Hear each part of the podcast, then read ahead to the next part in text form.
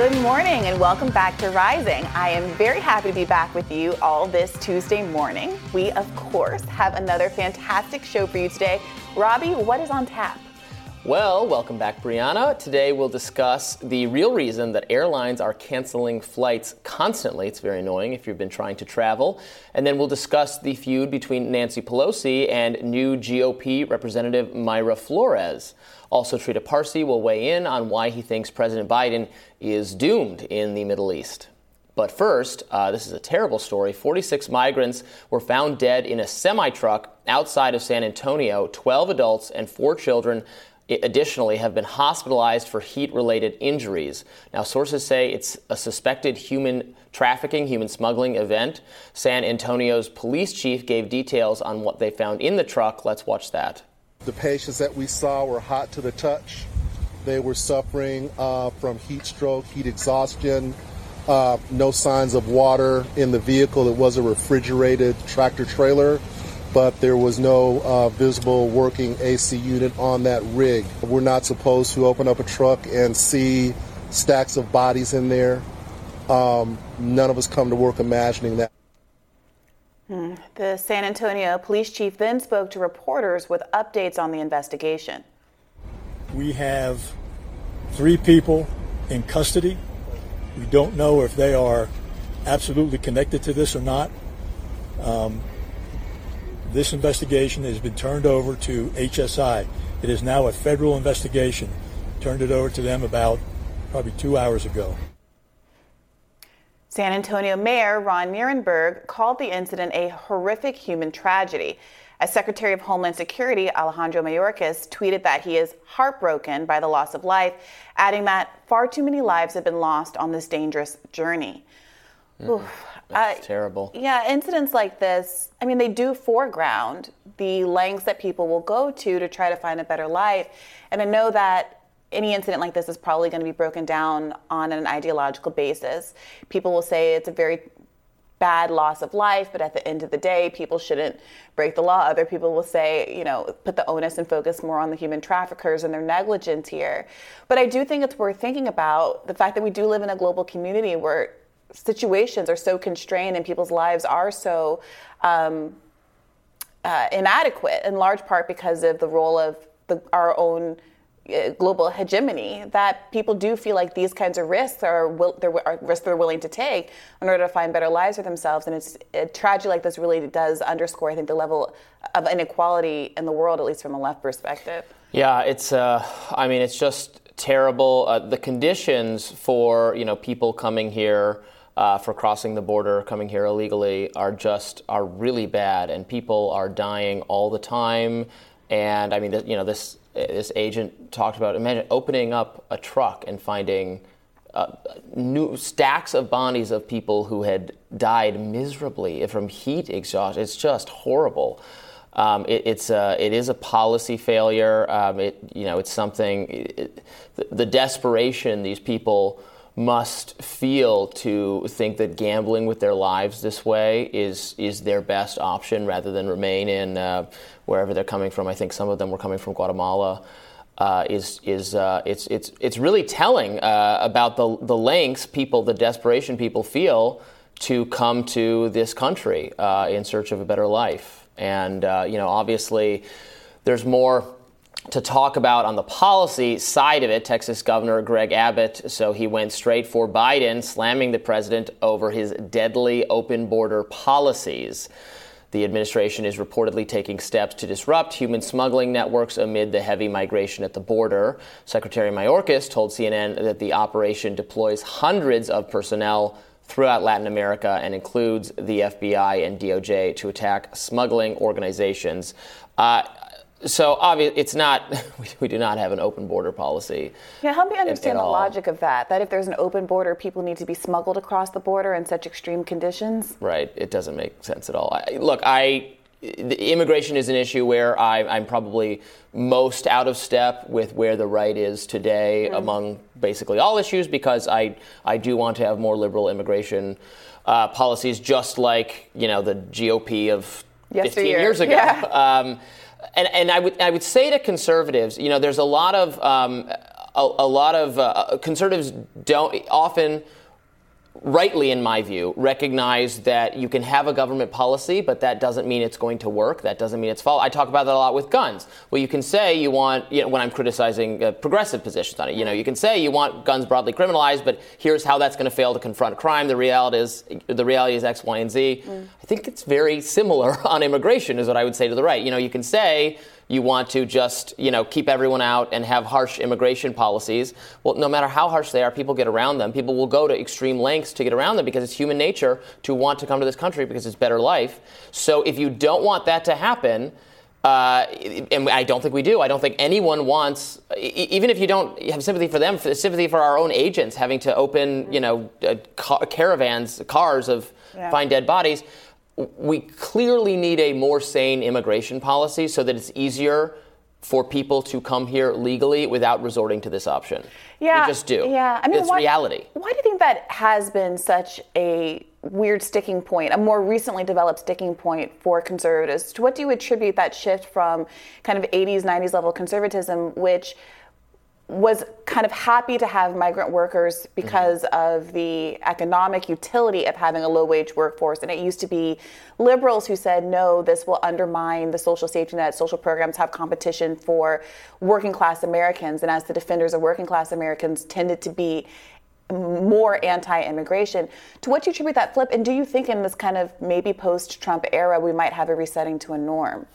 I don't know if we're going to have any kind of resetting, and I kind of doubt it. I, I think that, yeah, I think it's uh, partly an economic argument, the concern that immigrants are taking um, jobs from, uh, you know, from from legacy Americans, use that phrase. And no matter how many times that idea is debunked by economists, it's still you know very popular among uh, some people. And then also there was, I think probably the more, but that all that always existed to some degree. I think you know, in the post kind of Obama um, cheering about how there's going to be this permanent progressive majority based on on minority voters.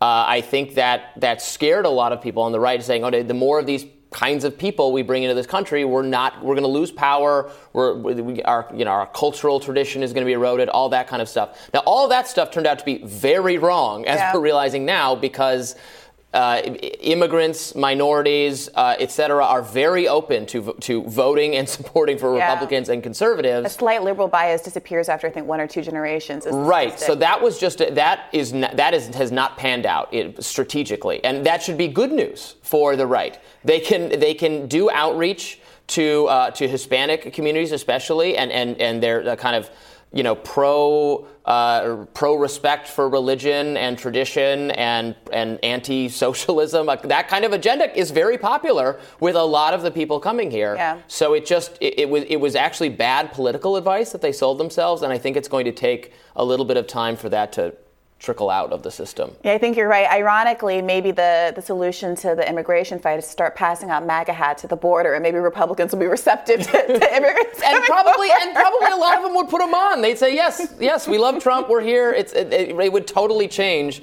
what uh, what some people on the right's view of, of immigrants is. Yeah, but well, it's true. It's free free policy advice for any takers.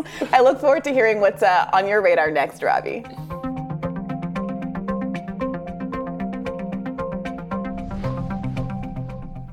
Okay, Robby, what's on your radar today? All right. Well, while we continue, obviously, to talk uh, quite a bit about the fallout from the Dobbs decision and the end of Roe v. Wade, I wanted to call additional attention to another Supreme Court case uh, that we just briefly touched on yesterday at the end of the show as the decision was released. Now, that case is Kennedy versus Bremerton School District, and it concerned prayer in public schools. The case involved a man named Joseph Kennedy, who, by the way, is not closely related to the former Supreme Court Justice, former Senator, former Attorney General, or former President, just a popular name, uh, who worked as a coach at a school in Washington state. Now, Kennedy is a Christian who was in the habit of praying on the 50 yard line uh, during and after football games. He didn't make anyone else pray with him, though teammates were welcome to do so. Eventually, the school fired him, worried that his religious displays were violating the Establishment Clause of the First Amendment, which prohibits public institutions from seeming to endorse a particular religion and force it on the people. But in a 6 to 3 decision, the court's conservative majority, Roberts, Thomas, Alito, Kavanaugh, Gorsuch, and Barrett, held that Kennedy had not done anything wrong. He was free to practice his religion, so long as he wasn't coercing anyone else into going along with it. Quote, respect for religious expressions is indispensable to life in a free and diverse republic, wrote Gorsuch in the majority opinion. Here, a government entity sought to punish an individual for engaging in a personal religious observance based on a mistaken view that it has a duty to suppress religious observances even as it allows comparable secular speech. The Constitution neither mandates nor tolerates that kind of discrimination. Mr. Kennedy is entitled to summary judgment on his religious exercise and free speech claims. Justice Alito concurred with Justice Gorsuch, writing, quote, the expression at issue in this case is unlike that in any of our prior cases involving the free speech rights of public employees. Petitioner's expression occurred while at work, but during a time when a brief lull in his duties apparently gave him a few free moments to engage in private activities. When he engaged in this expression, he acted in a purely private capacity. The court does not decide what standard applies to such expression under the Free Speech Clause, but holds only that retaliation for this expression cannot be justified based on any of the standards discussed. On that understanding, I join the opinion in full. Justice Sotomayor dissented, writing this Properly understood, this case is not about the limits on an individual's ability to engage in private prayer at work. This case is about whether a school district is required to allow one of its employees to incorporate a public communicative display of the employee's personal religious beliefs into a school event where that display is recognizable as dissenting, part of a long standing practice of the employee ministering religion to students as the public watched.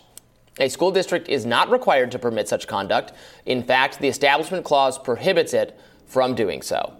So the disagreement between the justices then is about a couple things. The extent to which Kennedy's decision to pray was disruptive. Also, the liberal justices tend to take the view where any religious display is akin to establishing religion, which violates the First Amendment.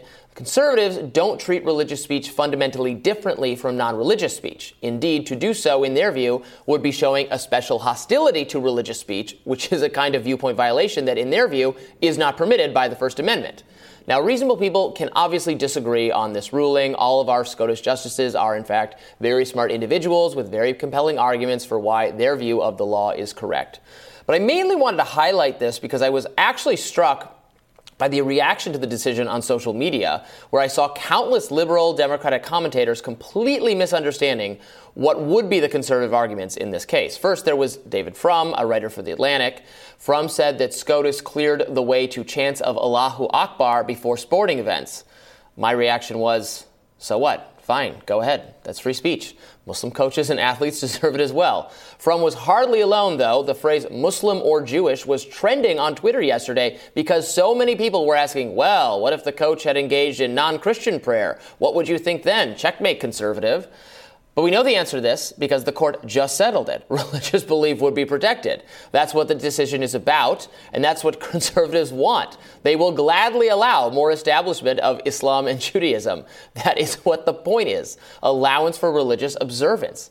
And yet it was this kind of thing over and over and over again do Democrats just not understand the first thing about conservatives anymore? Like, we're not in the immediate post 9 11 aftermath where you're right, there was a lot of anti Muslim kind of bigotry in just kind of all circles, but also in conservative uh, circles. That's over. Time and time again, I see Democrats proposing purported gotcha scenarios, ostensibly to trick Republicans, when the thing they are proposing are things Republicans support. If you followed social media over the past few days, you probably saw lots of sentiments from Democrats uh, relating to the abortion decision that were along the lines of, well, if we're going to criminalize abortion, are we going to criminalize men not providing financially for the babies these women are being forced to have?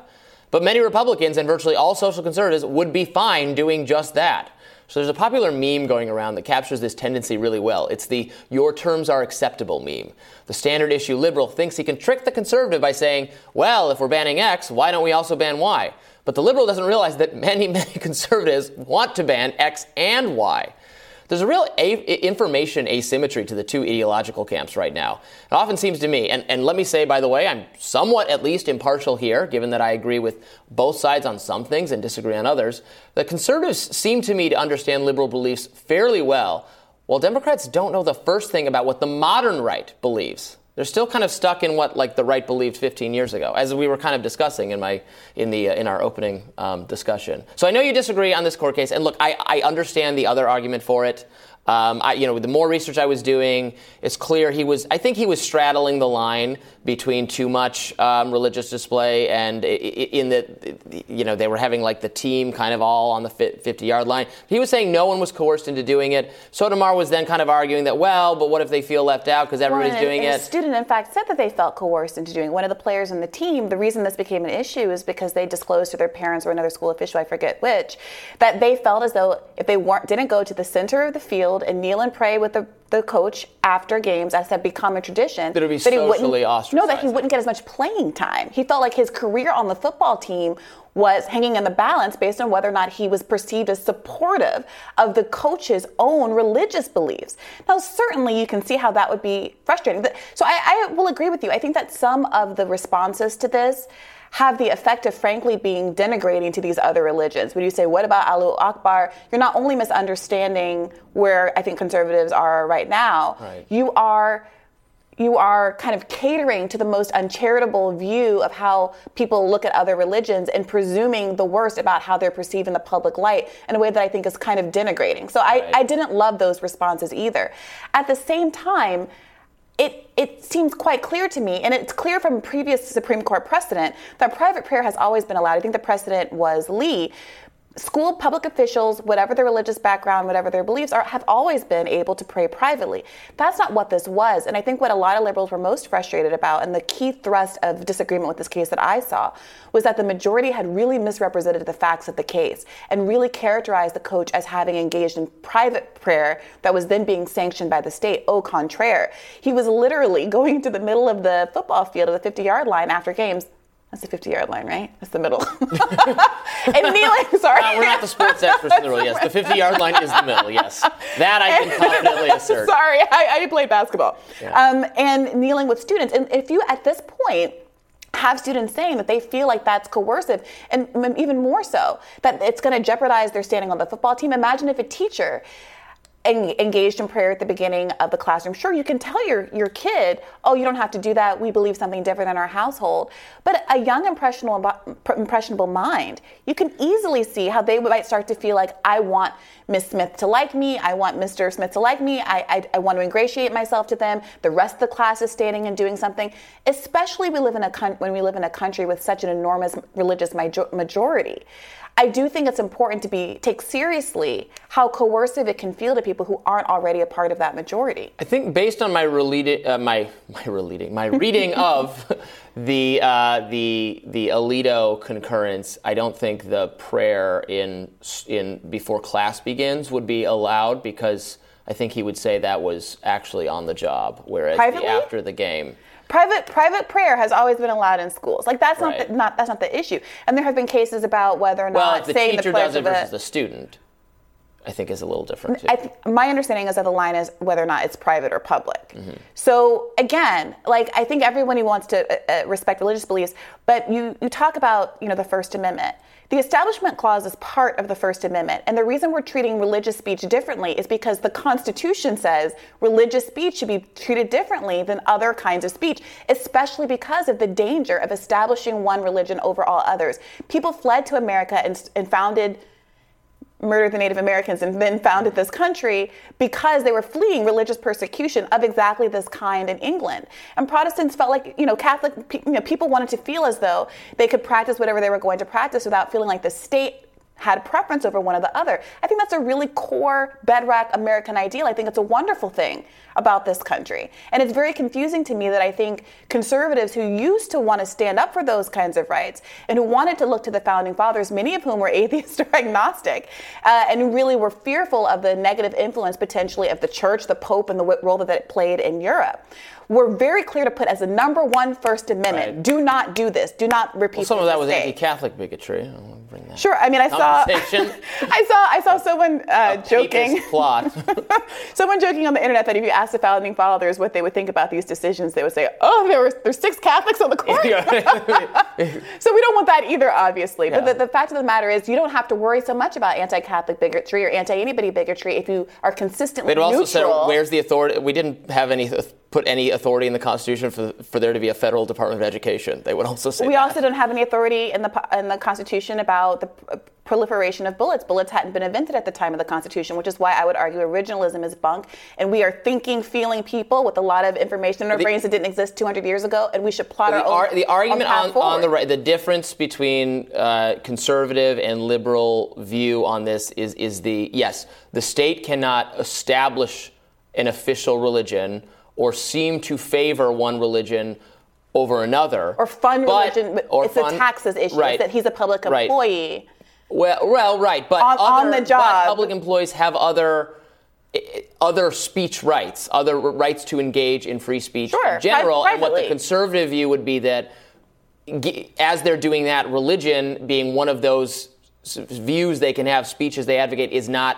We do not think conservatives don't think that should be treated differently. The religion part is just about stopping the government from requiring a certain kind of uh, religion, and just like a public employee would be free to hold any number of uh, uh, political views or make any uh, certain kinds of public expression. And then, I mean, it gets tricky in schools. There's all sorts of Yeah, confusing. Should, the coach right, kneel in the middle of the court I mean, and I say, thought the "Vote Democrat"? Well- we're we're a Democratic football team. Come meal with me and talk about how much the Republicans suck. You would be concerned about that sort of a thing as well. I mean, you, you cannot ignore the fact that this is Probably this they'd be allowed to do that, right? in private. Yeah. Well, probably on the 50 yard line based on this decision. No, this, you know, I don't think that this is a, a hard case, um, and it's frustrating that it came out the way it did because there was there was precedent that already allowed him to do what he claims he wanted to do.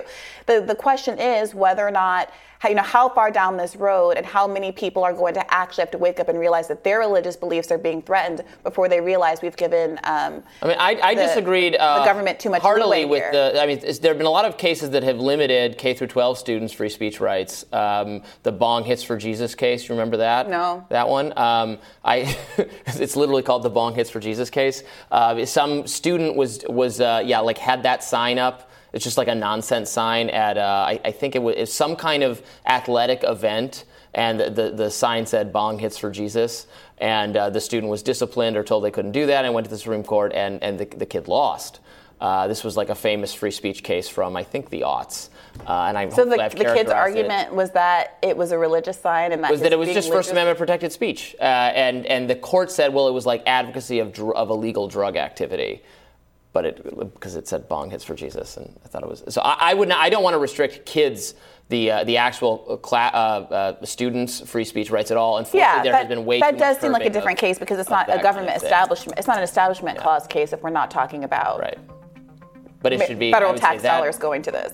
But anyway, Interesting great- stuff.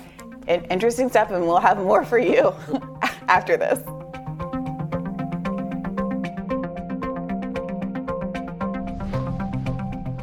At least 800 flights were canceled Monday afternoon, according to the flight tracking website FlightAware.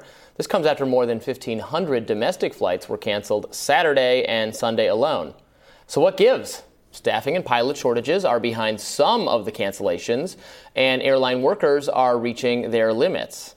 Hundreds of Southwest pilots stood in solidarity at a Dallas airport recently to protest being overworked and understaffed. Wow, that is a difficult graphic to watch, making us dizzy. We're sorry uh, that was uh, triggering for any of our, our audience. We'll, we'll give a warning going forward. well, More Perfect Union broke down the corporate greed behind the staff disruptions. Here's what they had to say. During the pandemic, airlines secured one of the biggest public bailouts of any industry $54 billion. The catch? They couldn't lay off their workers. But they found a loophole. Delta will soon offer employees buyouts and early retirement opportunities. October 1, furlough day for 30,000 workers at United and American Airlines. Instead of layoffs, airlines used furloughs and early retirements to push out pilots and crew. By fall of 2021, they'd shrunk their workforce by 56,000 people. Airlines schedule their flights 11 months in advance. They know they don't have the pilots to service these flights. So now passengers are paying the price. Airlines are essentially committing fraud, scheduling and selling thousands of flights they know they can't service. They also called on Secretary Pete Buttigieg, who oversees the FAA, to address these issues more aggressively than this. Transportation Secretary Pete Buttigieg, who oversees the FAA, has done little to address these issues or the cancellations crisis. After advocates raised concerns, Buttigieg decided to meet privately with airline CEOs and politely told them to do better. I let them know that uh, you know this is a moment when we are really counting on them to deliver reliably for the traveling public. The very next day, his own flight was canceled. Yeah, so a lot of folks predicted this sort of thing when the bailout happened because corporations always tend to be able to get around the kind of um, ins- disincentives to laying off staff that are built into a lot of these bills. And lo and behold, by the way, pilot pay was already extremely low. I don't remember if you. I don't know if you remember when Sully landed his plane on the Hudson all mm-hmm. those years ago. Those the birds. He was he was supposed to be a hero, but then he ended up having to testify in front of Congress about pilot wages because its own wages were down something like forty percent um, over the past few years. So many pilots find themselves moonlighting with their already difficult schedules, taking second jobs, tired, which is not what you want for people in the sky because they're paid so little money. And this does really just feel like uh, chickens coming home to roost. Yeah, there's nothing worse than industry-specific bailouts. Uh, they're so prone to uh, to corporate uh, corporatism, to kind of uh, you know favoritism, well-connected people mm. getting getting paid off. You know, if again, I, I, I ideologically, I, I want to be very you know careful about who gets money from the government anyway. But uh, you know, if we're going to give out money, if we're going to help the people, the struggling people or sectors of the economy. Yet doing it for industry by industry is just the worst way to do it. And the, the airline industry is has been greedy. Has been the experience of flying has just gotten miserable over the last 20 years. It has gotten markedly worse.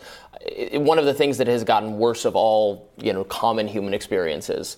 Uh, now, part of that is the government. All of the TSA safetyism post 9/11. It's all pointless. We should end it tomorrow. Um, it, is, is, there a relationship between TSA and things like uh, extra bag fees, not getting any checked baggage, um, the difficulty with rebooking flights when they get canceled, these kinds of delays, less leg room, not getting food on flights that used to get, you know, be of a length that you would get food. Is there any relationship between that stuff, or well, is it just general corporate? Squeeze? I think it is. Some some of it is related because you just you have to get to the airport so much earlier than you used to. It's less efficient. It's you have to spend more time waiting around the airport. Uh, so, you know, because you have to go through TSA, you have to go through security, so you might not find out your flight's actually going to get canceled or moved or changed or delayed until you're already waiting around. Yes. When you used to be able to see, if you live close to the airport, you can see, uh, okay, my flight's on time, I can go now and just get on my plane. Yeah, I recently had an experience where I got the text saying your flight's going to be delayed 30 minutes. So I was like, great. I took an extra beat on my way yeah. to the airport as I approached the airport, I got a new text saying, "JK, it's back to the original time." Yeah, that's crazy. You can't do that. so I went. I like ran through. I was still kind of early yeah. enough to make it if they just went ahead and let me through, but they wouldn't let me check the bag, which was required because yep. this is the world we live in now. And what they said was, you know, they gave me a bunch of reasons, but when I got through the gate, what had happened is that there had been an earlier flight to the same city that had been canceled.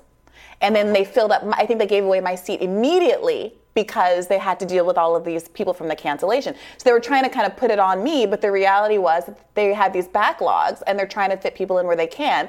All of the staff are getting berated. People are treating them very poorly because they're frustrated. It's not an excuse. It's just a terrible situation for everybody involved, which is why I would argue instead of doing these kinds of corporate bailouts. If the bailout is approximating the entire value of the industry, the government should go ahead and nationalize it. I know you love that idea, but then they're going to make us do even more stupid, pointless stuff in order to board Why the do you plane. Say that? Because that's what they've done. There, would be more TSA stuff. Why right? do you say that? Well, I don't know. The TSA is a government agency. It's right. all. But they're already exerting their will to that extent. The, the, the, yeah. the, the, benefits of nationalizing something is that no longer is it the profit motive that's driving these kind of decisions. So, to the extent that your comfort has been. Um, well, we'd have to wear masks on the planes for the rest on, of our life. I mean, this is no, the, major the reason I have to uh, be against it. okay. The airline, the airline, actually, the airline CEOs, right, were fighting against that kind of stuff. Yeah, and it's true. And there are some people who attribute some degree of the cancellations and the staffing shortages that they've been publicizing to the fact that, for whatever reason, COVID is still running through the ranks of these these employees, and it's and it's causing delays as well. But regardless of whether whatever your stance is on masking, the idea is that. It, to the extent that they were able to squeeze out pennies on a dollar per seat by squeezing extra ones in, luggage fees, all those kinds of things, My understanding is that actually Jimmy Carter deregulated largely the airline industry in the in the 1970s, and that that has was is perceived to have been a good thing. That there was not that it it made uh, air airline travel much cheaper and much more available to the average person. Well, maybe this is a good a good thing for us to do some follow up radars okay. on some of our best our best work comes from us having one of these conversations at the end of a, of a discussion. Whatever point. it takes to not have me go the whole take. Now you don't even know because this is true at the at DCA, the Reagan National Airport, that one of the lines where your luggage goes through. You're supposed to leave your laptop in your backpack because it's got a special scanner or something. Hmm. The one right next to it which you never know which one you're, get, you're getting unless you, you can, I guess, memorize what they look like. they look pretty similar. And I fly a lot. That one, you're, you got to take everything out, and you get barked at by the TSA like you're some idiot flying the first time if you don't know. like I'm taking my backpack out, like, no, sir, how dare you? What, you want the plane to crash? It's just, it's just, well, look, it's not, it's, they're unfriendly. They're, I've always said this. I don't know why people who run for president don't go for some easy targets. Nobody likes the TSA. Let people keep their shoes on just like they do in the mm-hmm. rest of the world. No one likes cable monopolies go after Comcast. I mean, there are these yeah. huge targets that, that consumers are really that. feeling under the thumb of. Yeah, actually, this is a totally different subject. I don't know why the uh, cable companies don't attract more of this kind of anti big tech, zealous uh, rhetoric that's now coming out of both parties. I mean, say, say what you want about, about Facebook or, or Google or Amazon, but these, these companies are, are not nearly as hor- horrible to deal with for yeah. the people who use them as Comcast rep. and Verizon yeah. and uh, AT&T, right. A Facebook rep has never made me cry. I cannot say the same for Comcast. If you have a problem with Amazon as, if, as a customer, they usually fix it like immediately. They just send you the thing again sure. immediately.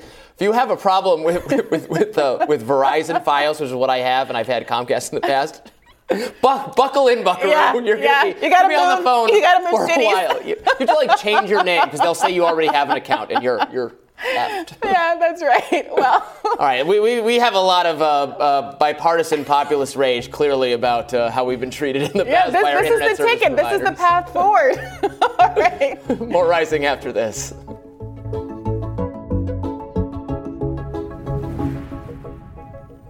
Newly minted GOP Representative Mayra Flores has accused House Speaker Nancy Pelosi of, quote, pushing her daughter during a photo opportunity after her swearing in ceremony last week. And you can see it there. Flores tweeted, quote, I am so proud of my strong, beautiful daughter for not allowing this to faze her. She continued to smile and pose for the picture like a queen. No child should be pushed to the side for a photo op, period. Democrats in Congress are reportedly faulting national leadership for the party's less than desirable performance among Latino voters, including those in Flores's district. Representatives Jesus Garcia and Jimmy Gomez said the Democratic Party doesn't pay attention to Hispanic voters until the closing months of an election year. Hmm. More than 1 million voters across 43 states have switched party affiliations to become Republicans over the last year, according to the Washington Examiner. Polling shows that President Biden and his party are hemorrhaging favorability across all racial demographics, a bad sign for Democrats who've in the past relied heavily on voters of color. Joining us now to weigh in is Tezlyn Figaro. She's the host of Straight Shot, No Chaser podcast. Welcome to the, the show. Thank you for having me. It's always good to see you. All right, Tezlyn, you are one who really does illustrate with respect to what the Democratic Party is doing wrong with voters of color. You know, what do you think is going on here? Well, what's going on is what uh, I and you and many others uh, have been talking about over the last several years. Me, particularly, have been talking about it since 2010 uh, when I left the Democrat Party. Uh, but now folks are uh, a little more vocal because obviously the slap in the face of Roe v. Wade uh, has left pe- folks who have continued to make excuses for the Democrat Party pretty much at a loss. Uh, there is no way to get around this when you look at what's happening uh, with the, the post pandemic, uh, with economics. There's no way getting around this when we talk about Build Back Better being completely ignored. There's no way to get around uh, the fact that Joe Biden has not used all of the power to make sure that they codify Roe versus Wade. And again, let's be reminded that this actually started with President Obama before uh, Trump was in office. So now, you know, folks are getting louder and louder. I have always, as you know, uh, been a big proponent of black voters pushing the line, demanding more uh, because they do hold 90% of the Democrat Party. But now you're also seeing Hispanic voters get even louder. You're seeing Latin, uh, Asian voters get even louder. And I encourage that, Bree, because for so long, uh, when I would talk about uh, black voters and the important the importance of uh, asking for more, folks would think that that was anti, and it was not. It was actually pro uh, African American community to demand more. So I encourage every community uh, to speak up uh, loud and clear and to not be afraid to say, no, my community wants more. That is what this is all about. Everyone is supposed to scream as loud as you possibly can uh, and to, to ensure that these leaders uh, take care of each individual community because there are there are individual issues uh, that we all deal with uh, collectively uh, as a group that is not the same. And people were very upset with people like Ice Cube for saying in the lead up to the general election that black people deserve something for their vote. Joe Biden responded to some criticism around his, his response to the Black Lives Matters protest by saying, if you don't vote for me, you ain't black. And yet here we are. And it does seem like some of the folks who pointed out that it's not that there is a, I think, a preference for Latino voters among the Democratic Party, as some black people describe. When some black people say, oh, the Democratic Party is more responsive to Latino voters or Asian voters, oh, you get a, a Stop Asian Hate bill before you have a George Floyd bill. I think what they're really perceiving is that when you have an electorate that is more willing to vote for a different party to take their vote and go elsewhere if their needs aren't met, the party is going to be more responsive to them. And when, to your point, the Democratic Party has 90% of black people in an in a unshakable grip, there is very little incentive for uh, Democrats to actually listen to what black, the black community is asking for to the extent that we articulate specific demands. Um, but new uh, NBC reporting fleshes out how voters Democrats need the most are also getting hit the hardest by inflation. Polling from last month shows 79% of people who describe themselves as poor or working class said they were falling behind financially. One pollster told NBC News, quote, particularly for voters that are critical to Democrats doing well in November, younger voters, African Americans, Hispanics, these are voters who are feeling more pain than other voters and they're looking for real solutions. Are they going to get any Tezlyn? Well, I mean, if we continue to push, they have no choice. You and I talked about this before, and I'm so glad uh, that you brought this up to talk about, you know, why people are leaving. Yes, and I, I, say this to my progressive friends all the time because I am independent. Yes, uh, raising the minimum wage is important. Yes, job security is important, but it's also important, Bree, to talk about, like I always talk about, small businesses. We're not talking mm-hmm. about the ultra wealthy. We're not talking about the rich, but we're talking about also businesses. And Democrats have failed time and time again, and progressives, by the way, to talk about business. When we look at post pandemic, 28%, uh, there was a 28% increase in black business alone. There was a 19% increase, increase in Latino businesses. There was a 5% increase uh, in the Asian American community just on small business because after the pandemic, folks were sitting around saying, What do I do? I no longer have a job. So let me be creative and start a boutique. Let me be creative and do what it is that I've always wanted to do. Uh, we can even see with the Beyonce, the recent Beyonce song hmm. on last week, telling folks to quit their job, you know, to go after what it is that that inspires them. So until we start actually talking about uh, you know, how to take care of small businesses besides just the PPP loan and how can these businesses flourish, you're going to see more folks uh, move out of this party. I believe that more folks will continue to be independent, like myself, not going to the Republican Party because I don't think that that is the option. But there's a mix of folks. One, voters who are just leaving out of spite uh, as a way to say, hey, win me back. Second, the voters who were Republicans all along, those who voted for Obama, then switched back to Trump, and then possibly back to Biden, and then now they're going back to Trump. And you know, and then those who are just saying, you know, I want to try another option. So these polls, you know, we really don't know how they're made up uh, of who is who, and we'll see in November. But one thing for sure is the answer is not just, oh, let's just get out and vote. You know, I, there was an article just posted of me today saying that that is a slap in the face. It is disingenuous. Uh, it is disrespectful. Uh, and basically, I said that you know Joe Biden is pulling a Will Smith. Uh, on voters by saying that, hey, all you need to do is just go vote. And yes, that does change things on the state level, but it does will not mm-hmm. change anything on the federal level if he is not willing to what I say, what I call push the line. And as another note, because of voter suppression in various states, because of gerrymandering, no matter how many people go to the polls, states like Texas, for example, or possibly even Georgia as a whole, as a whole, what happens to those Democrat voters? So to tell them, oh, just vote, what happens, Bree?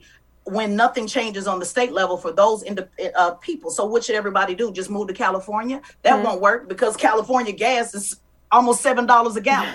So Democrats have to figure this out, and they should have figured it out a long time ago. I'm seeing a lot of blaming online. Oh, well, it was you progressives. Oh, well, it was Trump. The bottom line is President Obama, uh, Bi- uh, President Biden is in charge right now. And so, what will he do right now in this moment? Republicans are delivering right now for their base, uh, I, I, think, in a way that they haven't in a long time, if ever. Uh, social conservatives just got a, a, huge win, right? This is what they've wanted for uh, half a century. Um, Republicans are pushing back on some of the wo- the wokeness uh, in, in schools, corporations, et cetera, that is very animating to the base. Republicans are right now giving their voters what they want. Uh, our, Democrats are not doing that, and are they going to, you know, are, are, people going to be excited to go out there and, and support Democrats if they're not giving them what they want? Republicans have always uh, delivered for their base. And I have been saying that forever. And folks said, oh, you're pro Trump or you're praising Trump. No, I'm simply pointing out to you that they have always delivered for their base. Unfortunately, it's not aligned with the things that is important to me and those in my community. Unfortunately, it's been fast, fascism. Unfortunately, it's been a lot of race baiting, unfortunately. But the bottom line is they have always delivered for their base. And I tell people this Democrats are the only one that says, oh, you know, he's the president for everybody. No, President Trump was the president for his base. Believe it or not, America, this this gimmick of oh everybody represents everybody. No, it's never been that way. Uh, you've been bamboozled, hoodwinked, and led astray if you believe that. It has always been about who delivers for their base. Democrats are the only one that says, oh, you know, we have to continue to do for everybody. Meanwhile, Republicans have always been the minority in this country, but somehow they have taken over state houses. They have always had the majority of state houses on the on the state level and they continue to push the line on the federal level and they don't give a damn, excuse my French, they don't give a damn what you think about it, what you tweet about it, how much you cry about it, how often you sing and be flat, off key, like the Democrats were doing on the Capitol steps. They're going to continue to do what it is to what I call push the line, which is politics, until something happens. And I don't blame them. And I'm jealous of it, to be quite honest. I wish we had the same type of gangsters on the Democrat Party, because then possibly I would consider joining back. But until then, I'll just be an independent in the middle. Well, thank you so much, Tezlyn. I really appreciate your perspective. No problem. And we will have more rising for you right after this.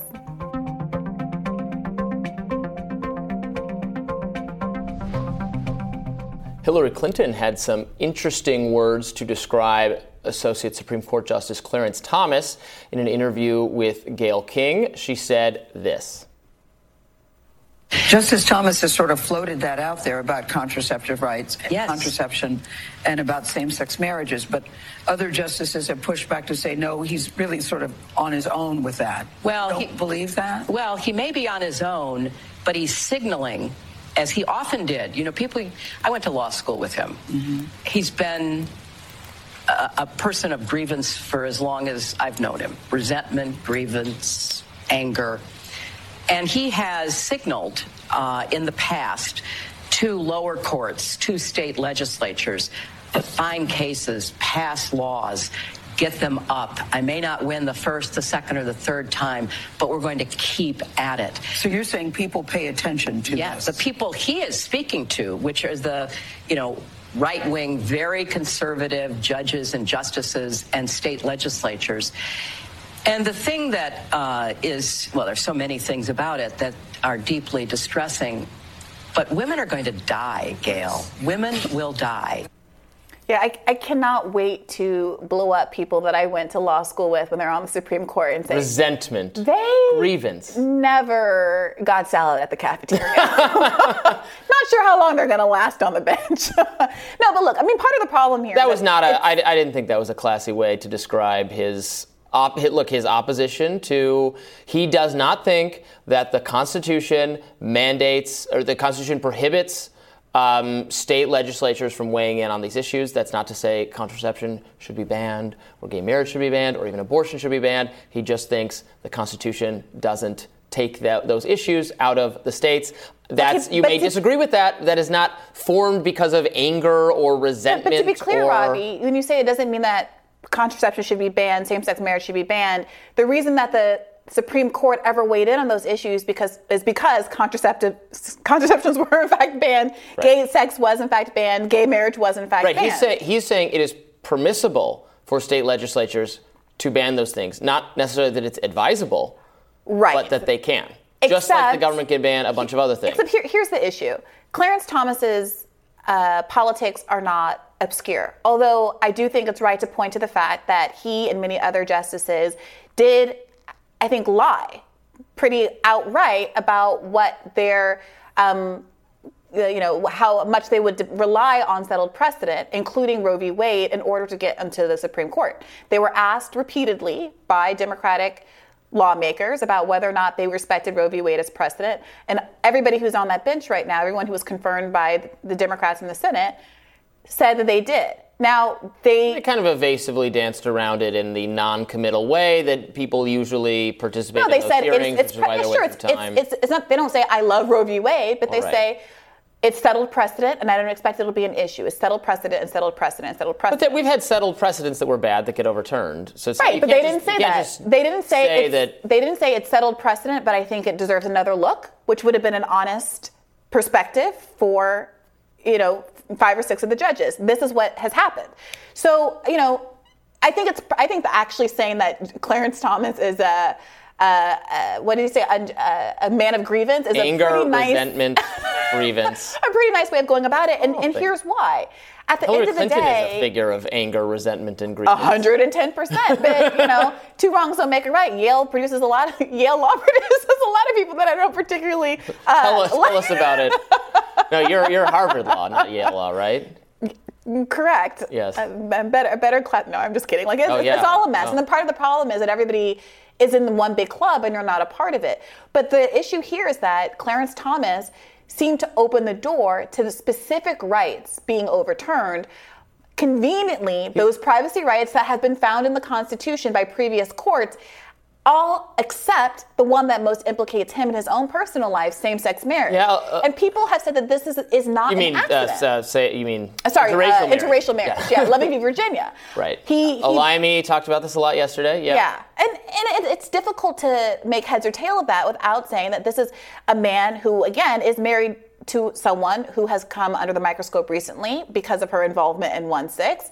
She has been a very openly partisan and political figure. Clarence Thomas and the other conservative justices have been very open about their relationship with the Federalist Society and how they have a very specific political agenda. So the idea that we are just now talking about the court being politicized and oh my goodness, you know, are people pushing their own religious beliefs and all these kinds of things? FedSoc has was founded 40 years ago now with this express purpose of getting of to returning these political questions to democratic accountability in the form of state legislatures and the National Congress. And we have a constitution because we believe as a country that Right. some rights are inalienable. There were people who wanted to return the right to own slaves to the states, and that's why we had a civil war. A civil war that was not constitutional. Dred Scott was a constitutional decision that, you know, a, a Supreme Court decision Right. that Lincoln said, eh, never mind, we're not doing that. And we fought a war about it. And so eventually but we needed right. We needed place, a new rule written into the Constitution to cover it.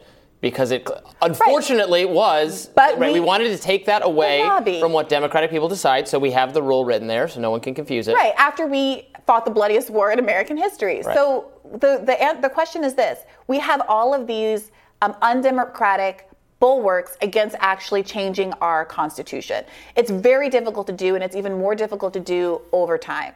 Realistically speaking, we are at loggerheads because we are have these judges who are insisting that not just what the founding fathers said, not just constitutional intent is being reviewed, but 16th century jurisprudence is being looked at in the, the way of this to decision. not have bloody, 13th miserable conflict over these kinds of questions is to let people once again decide and decide different things but Robby- for their for their state or for their community. Robby, you have and, to- and and and accept that I'm not going to always like what they're going to decide, we- and you no, have no, to no. live elsewhere. We have to reckon with this central point. I, I, it is of course true the not everything that I personally believe is a consti- should be a constitutional right, a basic human right and protection as an American citizen, is literally written in the Constitution. That is why so much stuff has been read into the Constitution, including expansive gun rights that are nowhere in the Second Amendment. I'm sorry. The, the Uh, oh, Constitution is much Wait a minute, wait a minute. louder on gun rights Wait a than minute, is on Robby. privacy. Wait a minute, Robby. Let me let me just let me just finish this. There were literally no bullets at the time of the founding. We have written in a well, read into a well-regulated militia a wide panoply of rights, and I'm not even arguing against that right now in this moment. Mm-hmm. I'm drawing the contrast. If you are willing to read into the right to have an AK-47 and to basically sit up on your roof with looking through your scope, gunning down your neighbors as a right to defend yourself, and all of the stuff that we have today, fine. But as a, as a moral measure, as a society, we have to be having a conversation about whether or not we think it should be up to, and you're a libertarian, mm-hmm. random legislators across the country to infringe upon the relationship between a woman and her doctor, and whether or not that's an inviolable human rights. Should a woman who has an ectopic pres- pregnancy, who realizes a baby isn't viable at the end of her pregnancy, as just happened to a woman in one of these states That- with the I- trigger law, I looked into that. have to die? Those are uh, Should rape and incest the ec- the ectopic people who are in, in all of the abortion laws being going into our that is exempted. Well, there was there was at least one instance where a woman's doctor consulted for nine hours with a lawyer before he would operate on her because of the ambiguity that this ruling has has created, putting her life at jeopardy. So, besides what's in the Constitution, I wish conservatives be willing to have a different kinds of question. Do you think it should be a human right for women should be able to make those kind of independent medical decisions? And if so, why are you fighting the fact that many wise justices just a few decades ago read that right into the Constitution because it's consistent with the privacy rights that they saw in the 14th Amendment and elsewhere in the Constitution? Look, I would take The a same way we deal. I would take a deal for of these other universal. It def- devolves to the individual.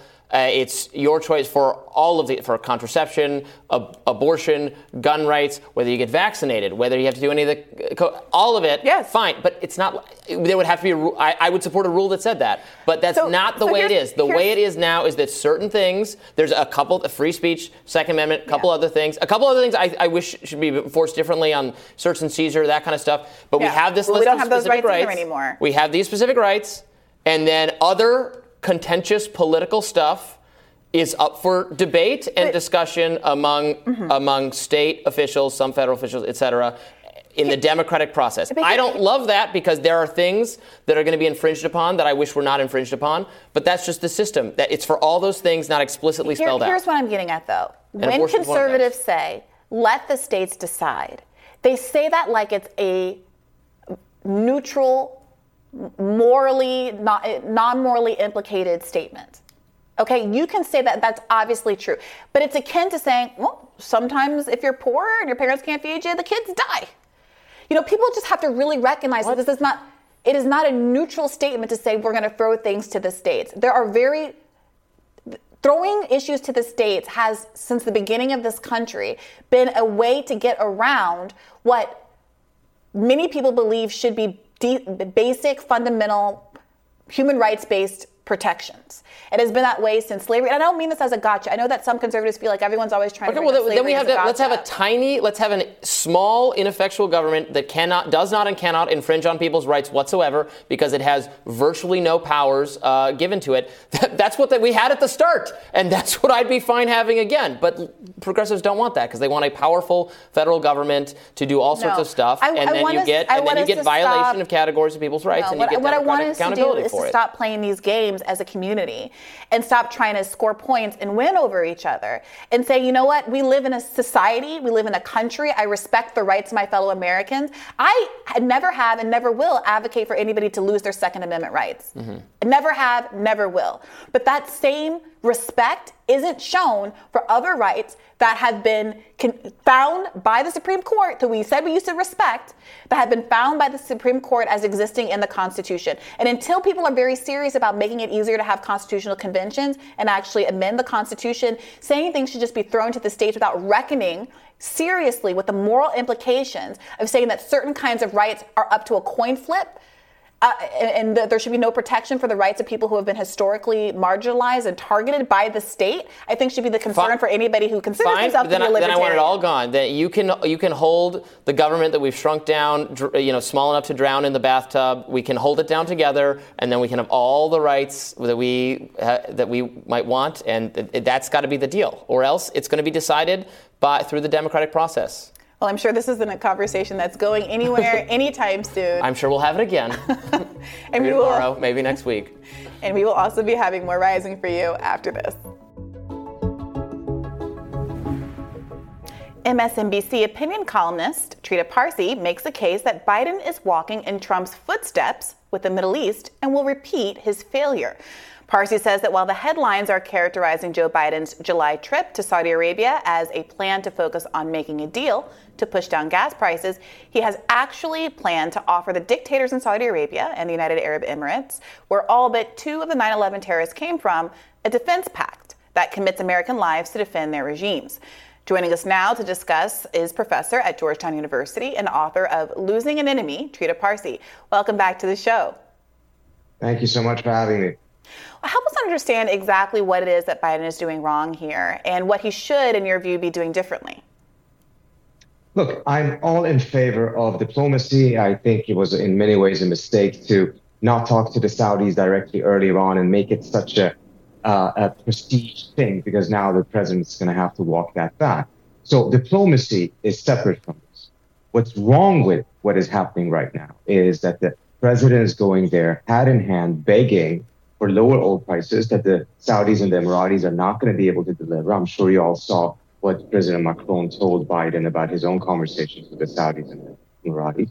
And on top of that, he is trying to expand the Abraham Accord uh, and get more countries to recognize Israel as an alternative way of organizing the region. The problem with that is that that is an arrangement that, on the one hand, does absolutely nothing to bring about peace between Israelis and Palestinians. In fact, the Abraham Accord was not even designed to do that. It was designed to go, I quote, go beyond the Palestinian issue, meaning that you essentially just sweep it under the rug. Well, on the other hand, ensuring and cement that the conflict between Saudi Arabia and Iran and the Arab states in Iran remains in place because that conflict needs to remain in place in order to be able to build this peace or this agree, normalization agreement between the Israelis and the Saudis. This is actually a continuation of what the United States has been doing in the region for some time.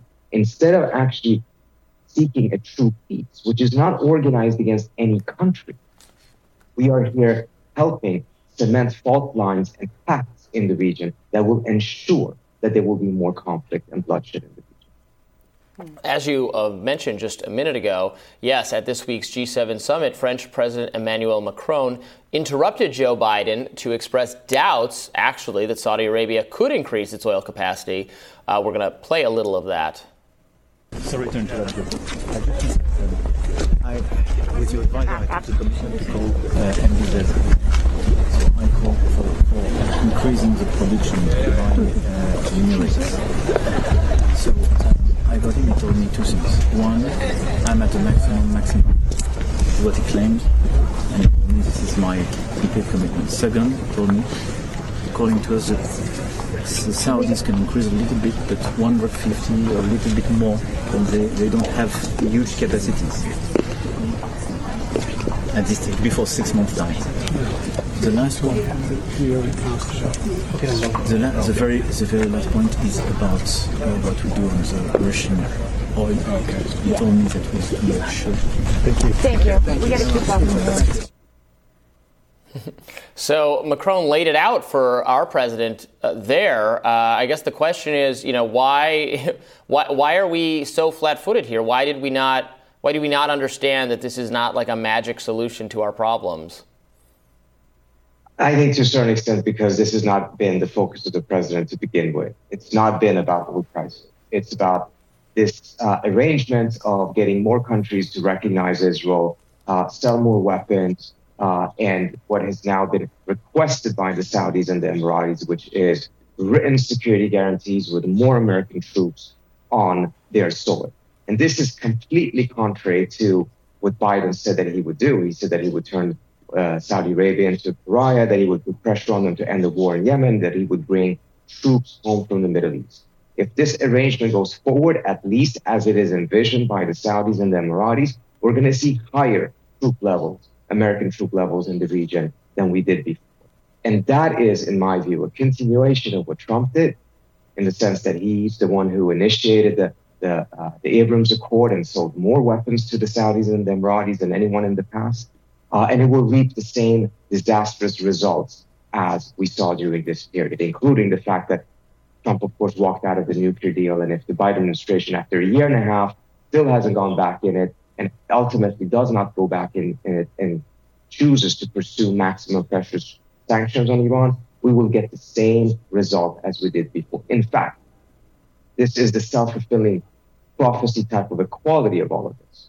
From the Israeli and Saudi perspective, they were strongly opposed to the JCPOA. And I think it's quite clear now why that was the case. It's not about whether the deal was weak and it had you know, uh, elements of restrictions that were expiring after 15 years instead of after 30 years. It's about the fact that that deal would enable the United States slowly but surely get American servicemen and women home from the Middle East. No longer this massive American military presence in the region. The opposite of that is what we're seeing right now. The Abraham Accord, more troop levels in the region, more security pacts, more American security obligations to defend other countries, and in this case, countries that actually had a finger in the 9 11 attacks. So, why do you think it is that Biden is pursuing this path that to your point, was pursued by Trump unsuccessfully. And how much uh, uh, is his lack of success here with negotiating with oil prices in Saudi Arabia a consequence of those earlier statements where he said Saudi Arabia was going to be a pariah, um, critical, being critical of Saudi Arabia over the murder of Jamal Khashoggi? You know, is it is it the fact that Joe Biden kind of bluffed and now is being his bluff is being called on, or are these other kind of geopolitical factors more at play here?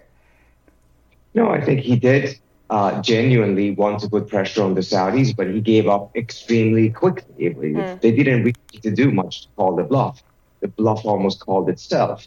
Because at the end of the day, there are other options. Uh, as Macron said, the Saudis and the Emiratis actually cannot push out that much more oil onto the market. Guess two countries that can Venezuela and Iran. Iran has more than 5 million barrels just sitting there that it cannot sell because of US sanctions if we truly wanted to push down the oil prices and we're willing to pay a political domestic price at home, because there will be a lot of criticism, obviously, if the United States starts uh, lifting sanctions on Venezuela and Iran. But nevertheless, if we're actually seeking to push down oil prices to help the American consumer, the American middle class, whose this foreign policy was supposed to be for, there are options that are far less problematic than going and uh, bowing to the Saudi crown prince. The reason why we haven't chosen that, it appears to me, it's because the president has calculated that he can sell this to Congress and to the American people as a way of sticking it to Putin and as a way of supporting Israel. And as a result, it will be less politically costly than he, if he actually goes back into the JCPOA, gets Iranian oil back onto the market, seeks a diplomatic solution with the Venezuela and get their oil back onto the market, that, at least according to the numbers, would do much more in pushing down oil prices than this little uh, trip to Middle East is doing. Yeah, I think bringing down oil prices, if it's done by negotiation with Iran, Venezuela, I think the American people would reward that, not you know, not be upset about uh, the the American people. Right? There's not a there's not appetite for this kind of militaristic. We're going to improve your nation by force sort of posturing that our that the blob that our own regime thinks is its top priority, and that, that that's not that's not what the American people care about. Time and time again, they they demonstrate that. I think you're absolutely right on that, and uh, and I'm happy you raised that because it gives me an opportunity to clarify my comment. The political price will be paid in Washington, in mm-hmm. Congress.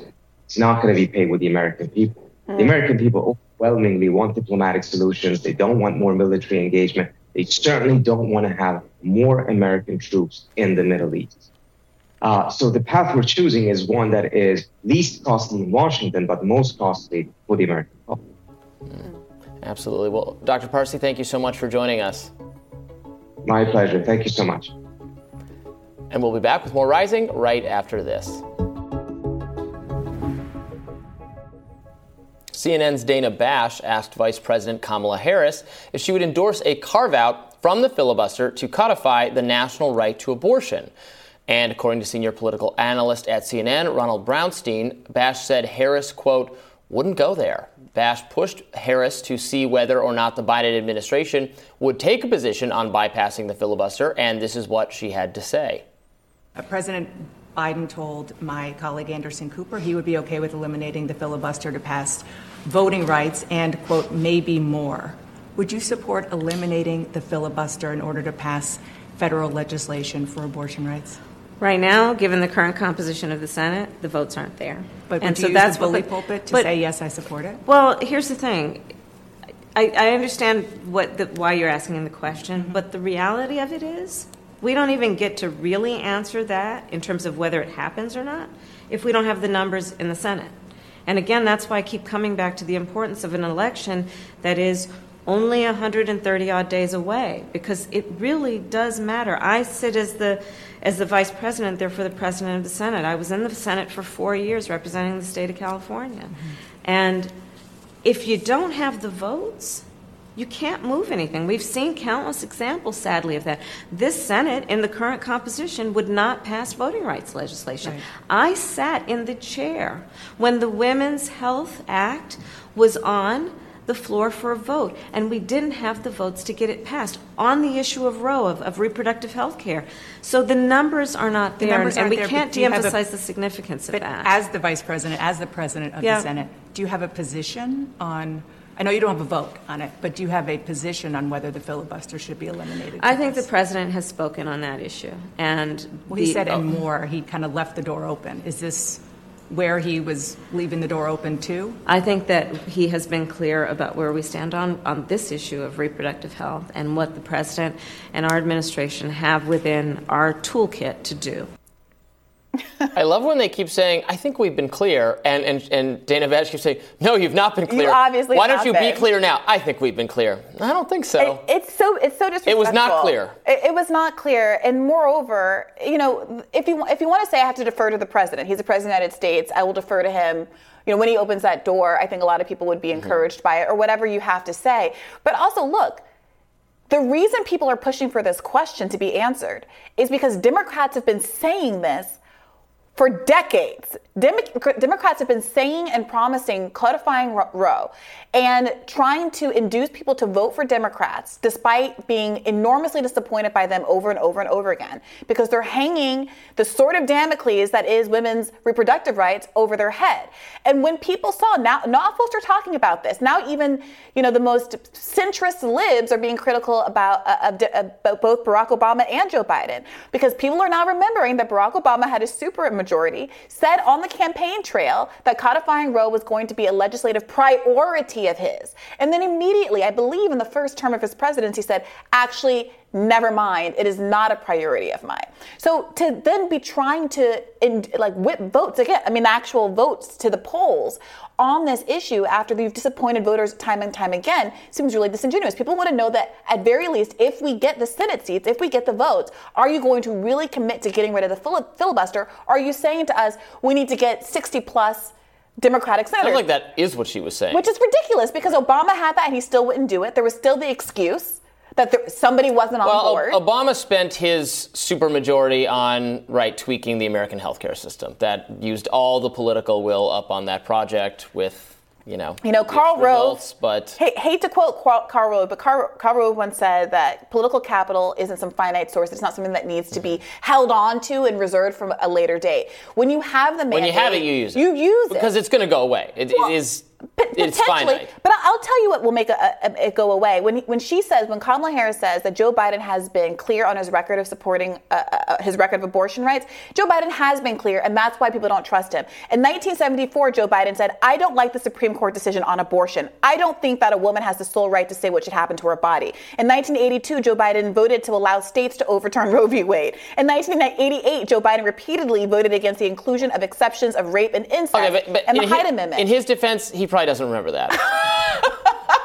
and on and on and on. You know, as early as recently as 2006, he said, "I do not ab- view abortion as a choice and a right." So, to, for, to have Kamala Harris, a woman also, sit there and tell us that we should have full uh, faith and confidence in Joe Biden when he's made these kinds of statements and also has uh, the party as a whole has reneged on its promise to codify Roe. She, she could also just say, look, if her objection to the filibuster to, to, getting around the filibuster is she could just say it. She could say, "Well, yes, I want Roe to be protected, but I'm not willing to make any change to the filibuster because then that's about to be used against then that, right. and it's that not unconstrains that the Republicans who sure. are going to take going to probably going to be in the majority and then they will just be at their mercy. She could just say that. She could say and that. you could then you could disagree with that if you disagree Right. with that. But she should just say that's clearly what she is thinking. So she should just say that. Instead, she's like, well, I, I think we've been clear that.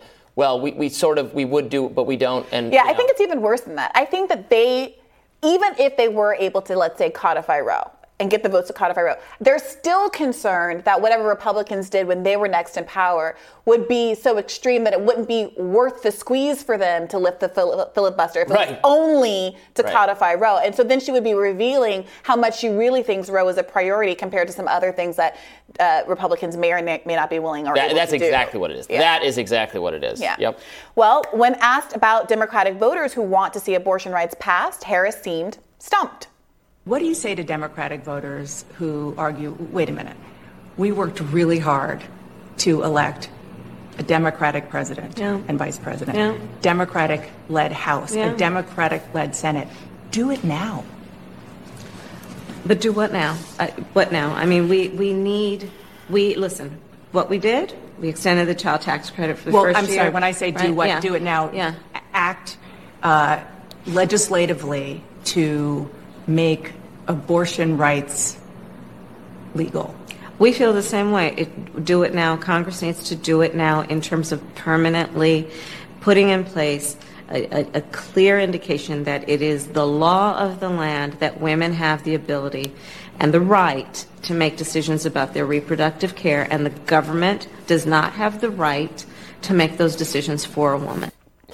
Do it now, but maybe not it, and maybe not now. it's sort of- sort of what she's saying. Precisely, precisely. Like this, this raises the question again of whether the White House is saying She's such a preposterous figure. She is so bad at this, she is bad at it. right? I mean, that's not and then it, it is it's a no known that she was bad at it going into it. and it is Yeah. frustrating that so much rhetoric around her selection was that she was going to be helpful to Joe Biden in these ways. She was going to inspire black Idiot, voters. not that. I, I think the the category of people that Kamala Harris, the, the Venn diagram uh, of people Kamala Harris inspired, and people wearing RBG face masks is like a circle. like it's the same very kind of niche liberal perspective that is kind of devoid of politics. You know, and I saw this. I saw a young This is woman the at a Republicans uh, smear or slur these people as this is the cat lady. Oh, right? That's I, I'm not up to date on my Republican smears. I'll, I'll take that. I'll take that out.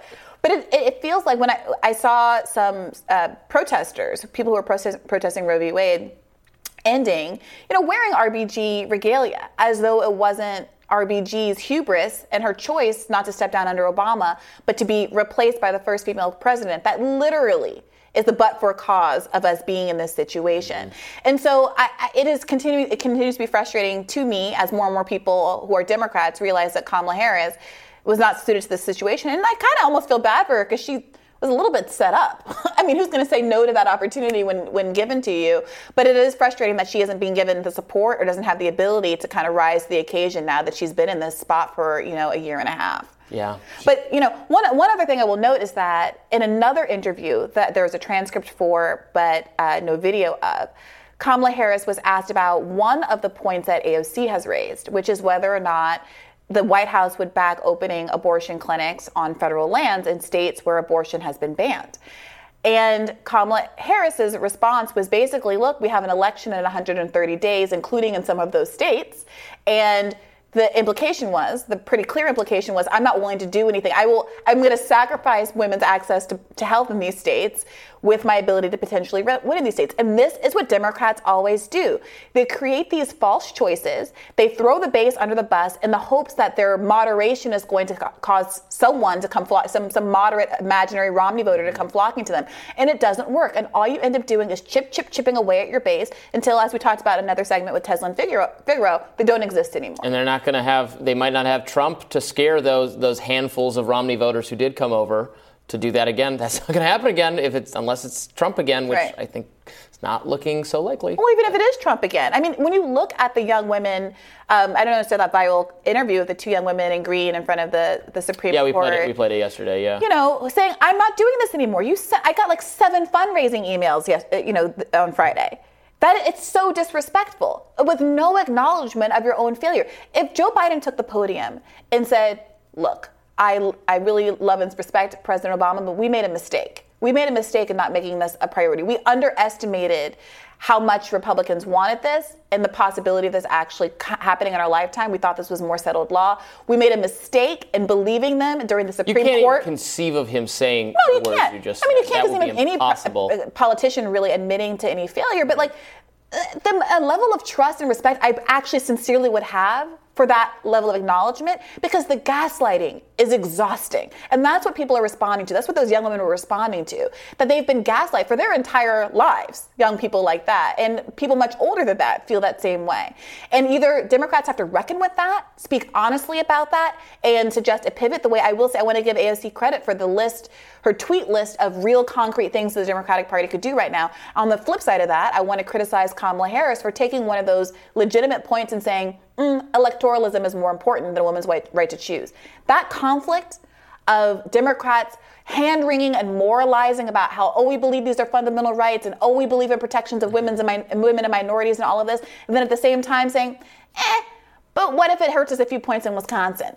That is why they are not credited and trusted as a party. And, and mic drop. Yeah. Well, no we, argument there.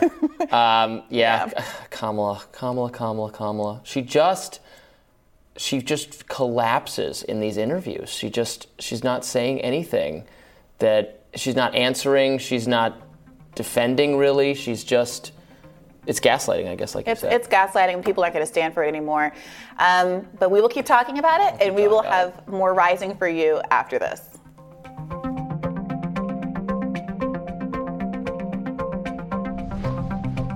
Kim, what's on your radar? Well, Marjorie Taylor Greene and AOC got into a Twitter fight, and I think Marjorie Taylor Greene won. Now, Twitter fights don't typically matter. The places like high school with cliques, bullies, and idiotic comments. But the substance of their battle matters, so I want to talk about it today. It highlights liberal hypocrisy and calling out Republicans for all the same things they do themselves. It showcases a growing anti establishment sentiment rising in the Republican Party, and it makes glaringly obvious the failures of progressive progressives like AOC to challenge the establishment as they promised they would. Here's what went down. After the SCOTUS decision on Roe v. Wade was released last Friday, AOC joined a protest outside the Supreme Court where she shouted down the court's ruling as illegitimate. Illegitimate! Illegitimate!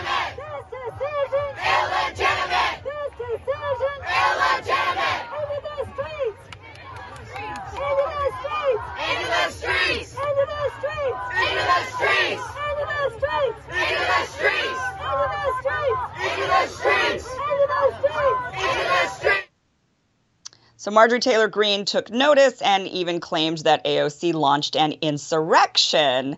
And she said this in a tweet. Now, I want to be clear. I don't think AOC has launched an insurrection. I think she's protesting. And like what happens at many protests, the speaker tries to rile people up and often says things like, we need to fight, and even tells protesters where to go for the protest. Sometimes protests get out of hand and turn into riots. It happens. But the organizers shouldn't be held accountable. And I think we learned this lesson from the Chicago Seven, or at least we should have. And I doubt Marjorie Taylor Greene really believes AOC is inciting an insurrection, but her point is clear. AOC has been very vocal about going after Republican lawmakers who called for, who called for or helped organize any protests of the election results, even though there has been no evidence of any sort of organized effort to overthrow the government, and and that instead it really does look more like a protest that got way out of control, like the many we saw during the summer of 2020. Democratic leaders continue to insist on calling what happened January 6th an insurrection. And AOC has been particularly vocal about it, and she blames Marjorie Taylor Greene, as well as others, for vocally questioning the legitimacy of the election. Yet here she is, questioning the legitimacy of the court ruling, and she even goes further. Watch this. in a day or in an election or in a year. Because we got to strap in. This is a generational fight. This is not instant gratification.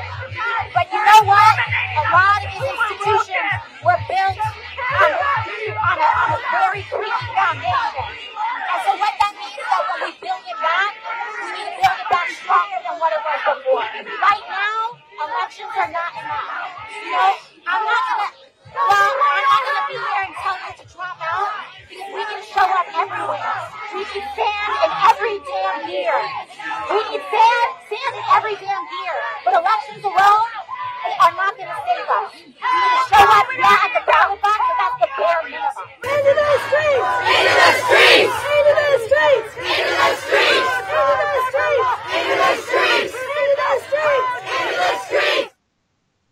So there she was saying elections are not enough, that they, quote, need sand in every damn gear, alluding to causing a disruption somehow. She said, we need to show up, yeah, at the ballot box, but that's a bare minimum. So what does she mean by that? Had there been violence during these protests, would she been held accountable? If there are threats aimed at justices, which I'm sure there are, is AOC to blame? Did she just get lucky that this pro choice protest didn't turn into a riot? Now, AOC, of course, didn't let what Major- Marjorie Taylor Greene said slide. She clapped back with this tweet I will explain this to you slowly. Exercising our right to protest is not obstruction of Congress nor an attempt to overturn democracy. If one were a if one were heinous enough person to do that, they'd likely seek a pardon for it too but only one of us here has done that, and it ain't me. So AOC is referring to reports that allegedly a handful of lawmakers, including Marjorie Taylor Greene, went to the White House seeking a preemptive pardon. But the lawmakers in question deny the claims. And even if they did, can you blame them? I mean, after the Mueller investigation, one would naturally worry that political opponents would become targets, and I think they have. But AOC is right in that protesting is not obstruction, and her claim that the Supreme Court ruling is illegitimate isn't an attempt to undermine or thwart our democracy. People should be able to claim whatever they want. It's a free country, or at least it's supposed to be. Though Marjorie Taylor Greene hasn't ever responded to the accusations of seeking a pardon, she just couldn't let this dig by AOC go, so she tweeted this back. How about you explain slowly why you won't support a pardon for Julian Assange and Edward Snowden? Then continue to explain why you are a shill for the MIC funding war in Ukraine, or are you too busy organizing baby killing riots? Now, if it weren't for that last line about organizing baby killing riots, I would have sworn a progressive wrote that tweet. But this came from a Republican. A Republican is calling for pardons for Julian Assange and Edward Snowden. A Republican is calling out the military industrial complex, and it was only Republicans, 57 of them, who voted no to sending billions to Ukraine. What's going on here? Republicans are increasingly showcasing an anti establishment flair, and it's why their party is gaining in popularity. It's becoming more and more the party of the working class. Now, it's definitely not there yet, but the metamorphosis seems to be happening. Now, of course, you could claim that they don't mean it, it's just a show for votes, but then you'd have to say the same thing about progressives. After all, these were the principles anti establishment progressives like AOC claimed to uphold. They said they'd go to Washington, challenge the establishment, and make change. Yet all they did was fall in line, and there's a voting record to prove it.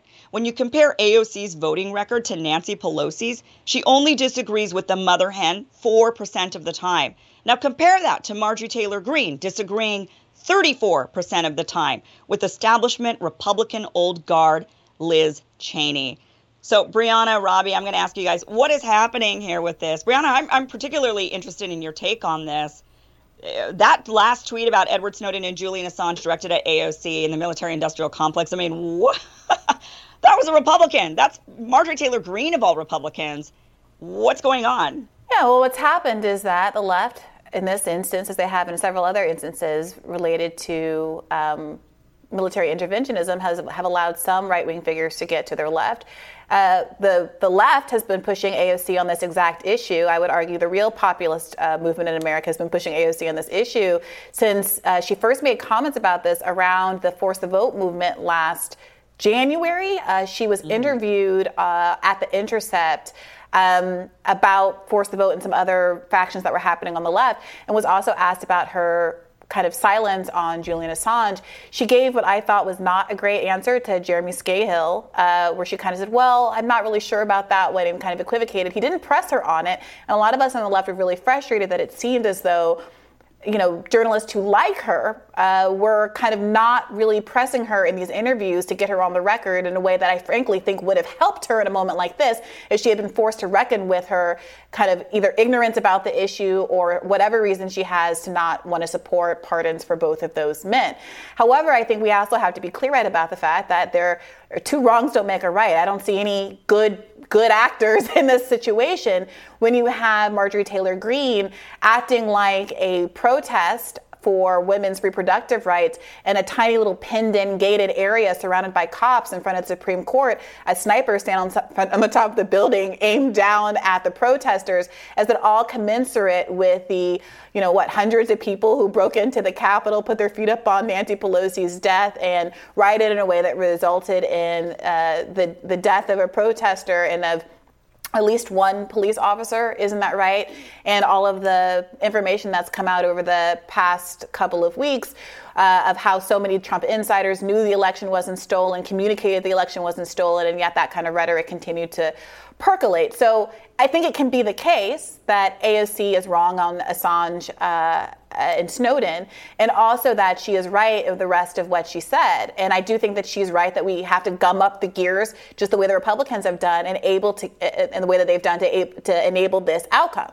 They have been fighting on every flank. They have been in town halls and local city governments, working outside of the uh, electoral system through uh, organizations like the Federalist Society, training judges up, indoctrinating them in a certain particular kind of legal education to get the result we're living with today. And that's all AOC is calling for. And I think it's a little disingenuous to pretend that doing that work, which is completely legal and democratic, is somehow nefarious when the other side has been so kind of blatantly uh, extra legal and uh, nefarious. Well, I mean, she did call the ruling illegitimate. I mean, the Supreme Court is one of the three main branches of government. It's just as important as the well, other two. Well, For specific so. reasons. Uh, the reasons are, I mean, some people are arguing that the 2000 election was illegitimate, but even if you don't put that in the pile, that the justices you, lied. Something you can't say. Something where literally the 2020 election not illegitimate. We no, to, to the 2000 election. That, Some people feel well, as though George Bush. I'm not sure we're allowed to say that either.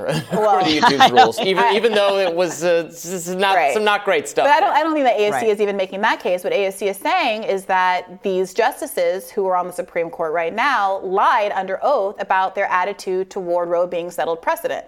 They basically induced reliance on the idea that they said it was precedent precedent. It's a settled precedent. It's settled a long time ago. I don't think it's going to come up. I don't think it's going to be an issue in order to get on the court and then completely renege on their, their standing. There's also people who look at, you know, the, the obstruction to Barack Obama uh, making uh, an appointment filling in Scalia's seat as creating an illegitimate court right now, and on and on and on. So, you know, those are the kind of things she's talking about. I don't think that's ambiguous. She's been tweeting about it, giving interviews about it, and been very clear about what she means when she says the court is illegitimate. It's not these kind of half baked claims that are coming out of someone like Donald Trump, who at the same time he's saying the, the, the election was illegitimate, was calling around to local electors and states asking them not to certify election results and the kind of things, again, that we've been learning out of these hearings. Mm. Well, they are asking to impeach the justices. Yeah, uh, which I is mean, a democratic. So, that's something that you're allowed to do. As, yeah. Yeah. I, I, mean, to me, it just it's all hypocritical. I, I don't see it that way. I mean, I, I view it as hypocritical because I just think it just depends on which side of the aisle you're sitting on when you feel like okay this is legitimate and this is and they're making crazy claims and my claim though it might be similar has actual substance to to it and you know I, I just think that that depends on which side of the aisle you're sitting on i think people on the other side of the aisle feel like their claim is backed by evidence or by you know reasonable suspicion.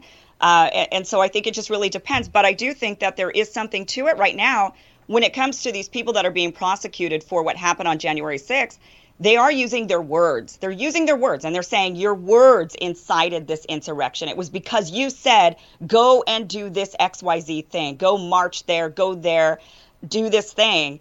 And so I don't understand how that isn't the same Well, when the people, they're like prosecuting say- are the people who actually went into the building, an right? They're being, they're being, Right, well, they're don't not have, being- well, we don't have to but call they're it not insurrection. being Even if charged you did a with that. riot. They Right. did trespassing on federal property, right? Trespassing, They're, right. Yeah, they're not, uh, they're not, and I don't think they should. They're not putting Donald Trump But in prison for the things Right, he said that clear- may have yeah. But that's what they're it. trying to do. But they're trying to do that, Robby. I mean, we know that they're trying to go after lawmakers. I mean, AOC has been one of the most vocal saying, pointing out Marjorie Taylor Greene, Matt Gaetz, and these others, saying to them, you know, you were the ones who incited this insurrection. You should have to pay for this somehow.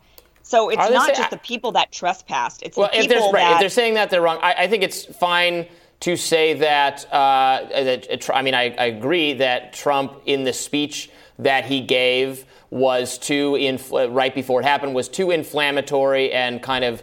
Uh, stoked, you know, without though he didn't specifically tell them what to do. I think it morally contributed to what happened, not in any, not in a criminal liability sense, but in a moral sense. Right. Uh, and yeah, it would be uh, crazy to, it would be wrong to, you know, go uh, go beyond that. But I, I'm in the same position as you, Kim, on this one. I think in that, right? I, I you know, I don't wholly identify myself with either Democrats or with Republicans. I only partly identify myself with some of the things that both of those people think. So I am accustomed, although it is always strange when it happens. I'm accustomed to saying, "Wow, I, I, I do think Marjorie Taylor Greene is generally kind of." Kind of crazy, or, or be, be- behaves in a performatively edgy, right-wingy, Yeah. crazy way. It's more the performance of what she does, but then, Right. right, substantively on what her views on Ukraine are closer to mine than than virtually everyone in the Democratic Party. And then on the other hand, I you know I appreciate. I think AOC is, is a kind of more polished performative person, but then I substantially agree with you know, virtually all of her views. And on something like the Assange question, where I might have expected more uh, more uh, consistent principled behavior, I'm not getting it. So it's uh, Right. so then, that, but but it does make me say I should throw in with the crazies. Yeah, I- I the just- more I applaud people who I think are kind of bad actors in some ways for doing things that are right when they do them, and I and that's something I do on both sides. Yeah, I think I think it's important to not lose miss the forest for the trees here. Someone being a broken clock right twice a day, like Marjorie Taylor Greene, I don't think is at all commensurate with someone who has an actual more world view uh, that broadly respects human rights and basic interests. They're the all way that broken AOC clocks to me. the way Yeah, that AOC does. And I, I, I I mean, do, it- wait, I'm yeah. sorry, I think it's really important not to conflate these things and pretend like, well, this side is this side and this side is this side, so it's all equal in the wash. It's not. One side has facts and evidence and substantiation. Oh, to, that's not that true. come- it, it absolutely is true. It absolutely No, is true, Kim. It's I not, do not think Democrats have facts or What- any of this, uh, you know, science on their side anymore. They've let it all go. I don't know what science has to do with this particular conversation. The, the, the fact of it is, right now, AOC stood in front of a crowd and made the kind of generic, "Co- come on, guys, we got to do this, we got to fight on every front statement that everybody in the history of the country has made when they were rallying for a cause. That is not commensurate with someone making a defense of individuals who broke into the Capitol building. And, and trespassed and literally broke the law and resulted in What people the- losing what their about the lives. That Lives is not the same the protests? thing. What about them? What about the, what about all of the riots that happened during What what what how what's the connection to AOC's statement in front of the Supreme Court? Well, how I mean, from what you just said, that the, somebody saying in a protest, this is what it should be. You know, we, we got to rise up, we got to fight, we got to do these things. Yeah, I think that I And think that we've been very clear, and, then Robby, if you'd agree something with me on out, this. That people shouldn't be held responsible for saying generic platitudes Right. about how we should fight and win, Right. and that goes both Right. ways. So, are you saying that you you now disagree with that? I'm you think that asking someone you- like no, AOC? I'm asking you why you think then Republicans should be held accountable, like Trump, for certain things that were said. I, that I led to don't. When did January I say that? I don't think that, Oh, I that thought that's Trump what- should go to what it sounded jail like. for the insurrection. I think that, that there's a reason why Well, he I do think maybe now I had agree to with go. Bree. I, I think Trump. Look, I people can feel different. I, I think the not criminal certainly. he should have been held accountable through the you know the mechanism of impeachment, which he was. But I, Yeah, they- I they voted impeached him, against it didn't work, The okay. things he said right before the people actually did d- engage in the trespassing at the Capitol, to me, are were, were kind of stoking a, a mob mentality that he, as the president of the United States, should have behaved more responsibly. But he should be.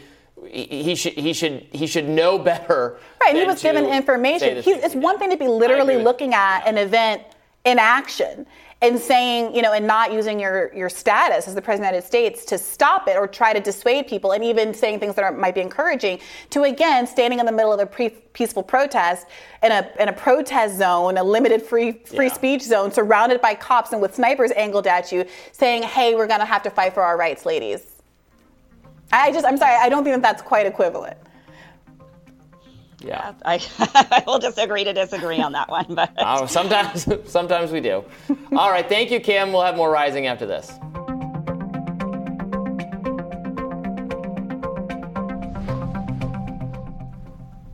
A panel of FDA advisors are meeting today to consider options for updating COVID vaccines for a fall booster campaign. They will vote on whether the shots should target Omicron or one of its subvariants. And according to Pfizer, the updated version of their vaccines that were adapted to the Omicron variant to deliver higher immune response against the strain. According to the FDA's framework, there was an agreement among the FDA that decisions on vaccine strain composition should be undertaken as a coordinated process led by the FDA and with consideration of any global recommendations that the WHO might provide. Also, want to uh, bring up on this is that a lot of people are really up in arms over the meeting today because they're also deciding on whether or not any sort of um, subsequent vaccines that are then updated and modified for various variants, whether or not they need FDA approval each time. So a lot of people are saying, "Oh my gosh, they're they're coming out with these, you know, they're going to let vaccines out that don't have FDA approval." When I read up on it, it is more akin to what happens with the flu shot. The flu shot, I don't think I haven't done the research on this one. I just kind of looked at this briefly, but I don't think, correct me if I'm wrong, the flu shot requires FDA approval each season when they update it for the strain. I think just the basic formula was approved, and then they update it um, for each flu strain that comes out. And that's what they want to do also with the COVID vaccine as well, without needing FDA approval. My understanding with the, the flu is that there's two main strains and they alternate what which vaccine they offer each season, kind of guessing which one is going to be the better, the more dominant strain. Really? That could be totally wrong. that's that's I don't know. what I, I believe they I was changed told. it. I thought they But changed you think they it tweak it every each- time?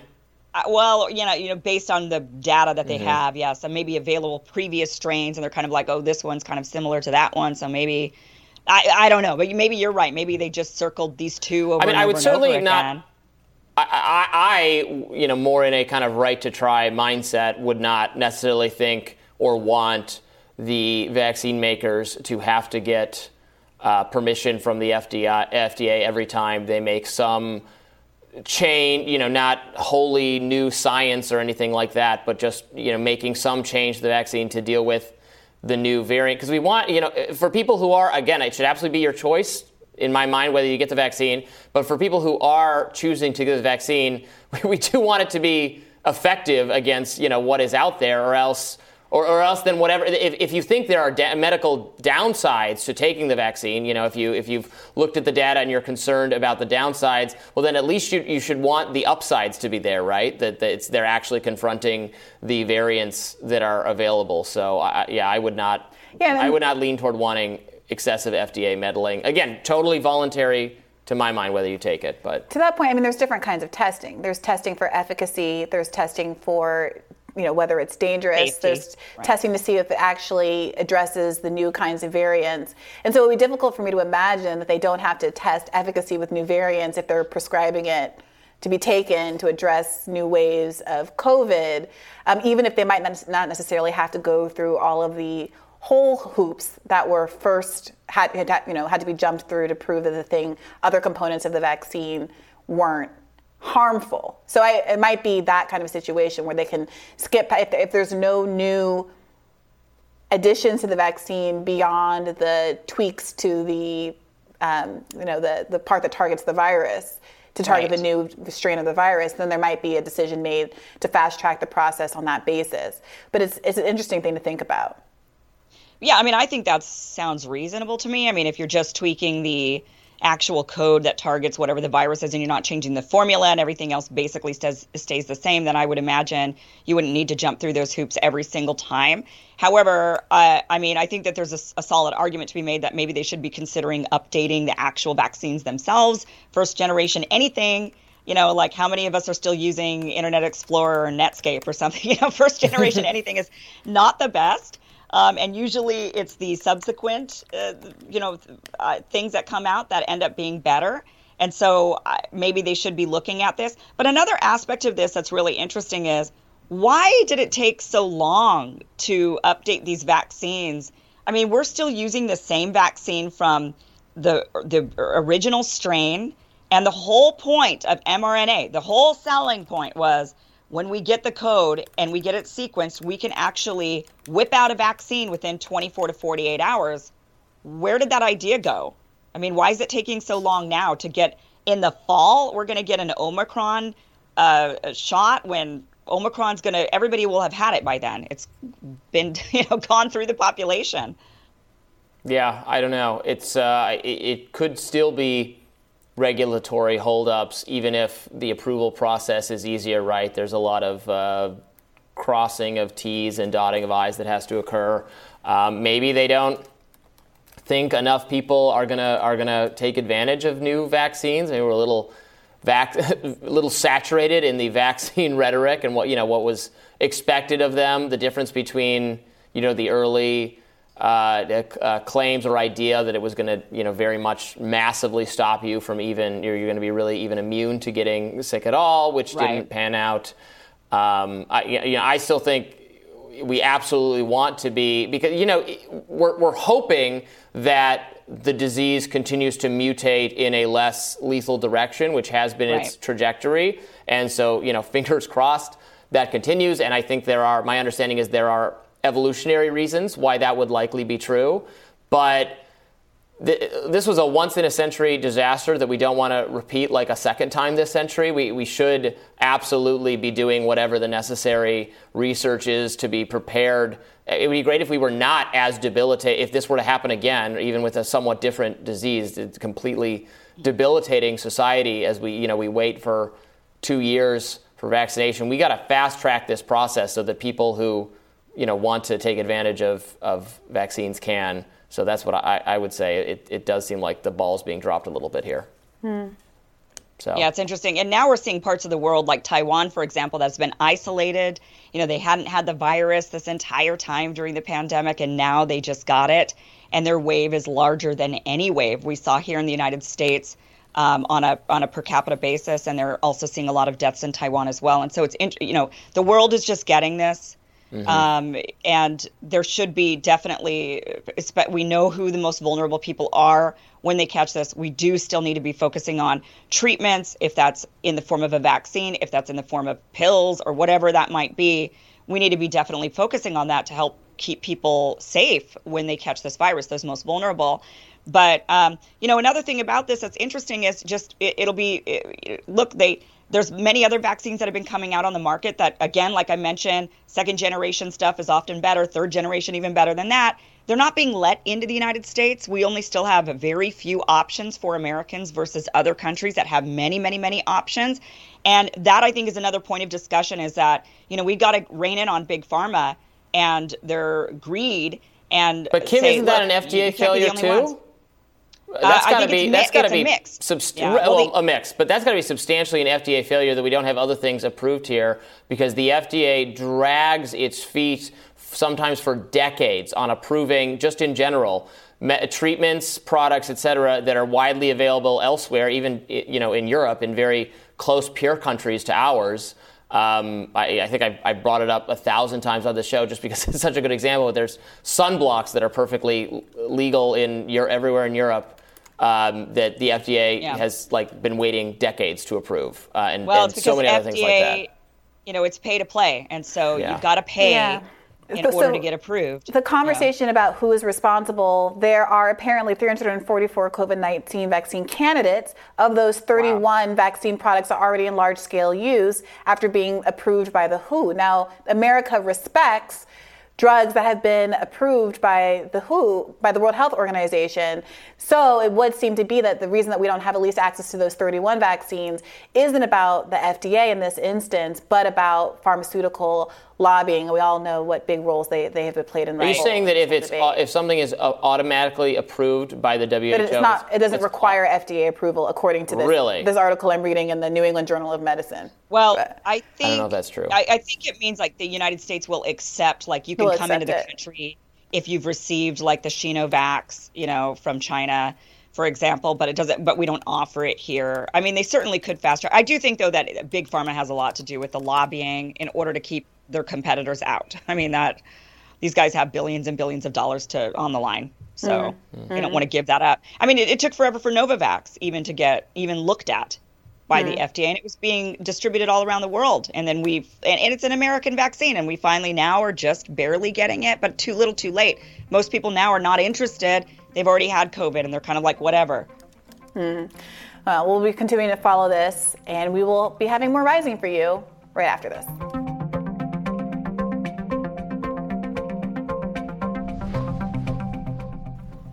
President Biden is facing mounting pressure to act on abortion access in the wake of the fall of Roe v. Wade. Democrats like Senator Elizabeth Warren and Patty Murray are calling on Biden to take executive action. And while the president alone cannot reverse the slew of state bans going into effect after Friday's ruling, Democrats say the urgency of the moment requires taking all available action. On Monday, House Speaker Nancy Pelosi outlined three specific proposals that House Democrats are considering in response to the Roe decision. One would codify the 1973 Roe decision into law. Another would make clear that women are free to travel across the country for any reason, an effort to preempt any attempts by states to prohibit cross state travel in pursuit of legal abortion services. And a third would protect reproductive health data, such as that stored on apps, from being collected and distributed to third parties. Yeah, I've seen a lot of people discussing the apps already and how people should delete their period apps immediately, especially if they are in a state with a ban. Why is that? The idea being that if you do get pregnant, they know. Uh, and to the, to the extent that you travel to another state or get an abortion through less than legal means, it's basically informing on yourself. I guess, or you could just say, I have know, a medical condition like PCOS or endometriosis or something that throws my period. I mean, it's just, you know, eh, or I stressed out this month. And eh, I mean, there's just so many things that could affect a woman's cycle that I don't know if it's, I mean, that might be a little bit, um, I, I, I mean, look, uh, take every precaution, I suppose, but that might be a little bit like al- alarmist. Well, slightly. especially because I mean, given the the new abortion policies that will exist in some some states, right? Some states are going to have strict limits. Some states have you know a week, uh, a certain week cutoff. Um, so I- you, it would right. It would be a shame to punish um, women. Uh, you, you want women to know if they're pregnant, uh, if, if early enough to still be able to get abortions in states that permit it up to a certain week, right? So then, then like casting aspersions on the um, the data collector, the apps that let you that help you track that would be would be a bad thing. Although I, I certainly understand why you know why people are saying that, but uh, that well, could backfire, right? Sure, because those apps are so helpful for so many of us women that need to track cycles for whatever reasons. I mean, it's a real, you know, it's like saying to somebody, don't track your blood pressure anymore because, oh no, they might, you know, I mean, who knows, right? But it's, this is an important piece of medical data that you need to be tracking that many women do track. And so it would be a shame if that happens. I mean, I don't know. Clearly, what needs to happen though, th- th- look, Democrats needed, they should have done more well beyond this point. This sh- this wasn't a surprise. The ruling wasn't a surprise, not only because it leaked, but it wasn't a surprise because Republicans have been saying for decades that this was their plan all along. So Mhm. Democrats can't act like they were suddenly blindsided by this, like, oh no, they lied to us this whole time, and now suddenly they undid Roe v. Wade. Republicans have been wanting to do this. So where have Democrats been this entire time? And why aren't they? Do- and now they say they're doing something, but what is that something? They're saying they're going to, you know, codify Roe v. Wade, Um, that would be great. Uh, There's a lot of misconceptions about that. A lot of people I've been seeing on the internet, people saying things like, oh, if they do that, then women will be able to get late term abortion. That's not true. Roe v. Wade doesn't allow that. Roe v. Wade allows under no, you cannot ban or restrict in any circumstance first trimester abortions. Second trimester, a state can restrict, but they cannot ban. And third trimester abortions, a state has the legal right to ban under Roe v. Wade. Planned Parenthood versus Casey changed that a little bit. Um, but you know, if they codified Roe v. Wade, I think actually a lot of the country would be on board with that. Actually, if they understood it, I think a lot of there's a lot of misconceptions around it. But you know, where where have these guys been this whole time, and what are they doing? What is their concerted effort to do something now? Well, besides like the delete your app. Yeah, more on the right, more on the delete your app uh, talk. Abortion civil rights advocates are putting pressure, in fact, on tech companies to safeguard user data that could be used to prosecute people for miscarriages and pregnancy termination in states with strict abortion laws, which has already been done, including one case in which a woman's online search for abortion pills was brought against her in court. The abortion ruling could also derail in bipartisan data privacy talks on Capitol Hill. In more tech news, AP reports that Facebook and Instagram are suddenly removing posts offering abortion pills to women living in states affected by overturning of Roe. Posts explaining how women could obtain abortion pills in the mail are disappearing from the platform. On Monday, an AP reporter tested how the company would respond to a similar post on Facebook, writing, If you send me your address, I will mail you abortion pills. The post was removed within one minute. Hmm. I wonder if that actually has to do with. Again, I, I, hope the left wakes up to the problem, uh, and, and many on the actual left, more in the progressive mainstream kind of circles I'm talking about, uh, the problem of you know ridiculous content moderation on social media that we complain all all all the time, and and actually the, the hard left actually does as well. I, I more mean the kind of you know mainstream liberal uh, class of people. That said, it could be in this case why they take that down. Um, you know, you off uh, sort of advertising like a product or a medical product uh, on on, uh, on Facebook is going to get you in trouble like nine times out of ten, right? Well, the concern was that uh, people who advertise selling things like guns were not similarly prohibited. So the the, the frustration in that article was about the asymmetry there.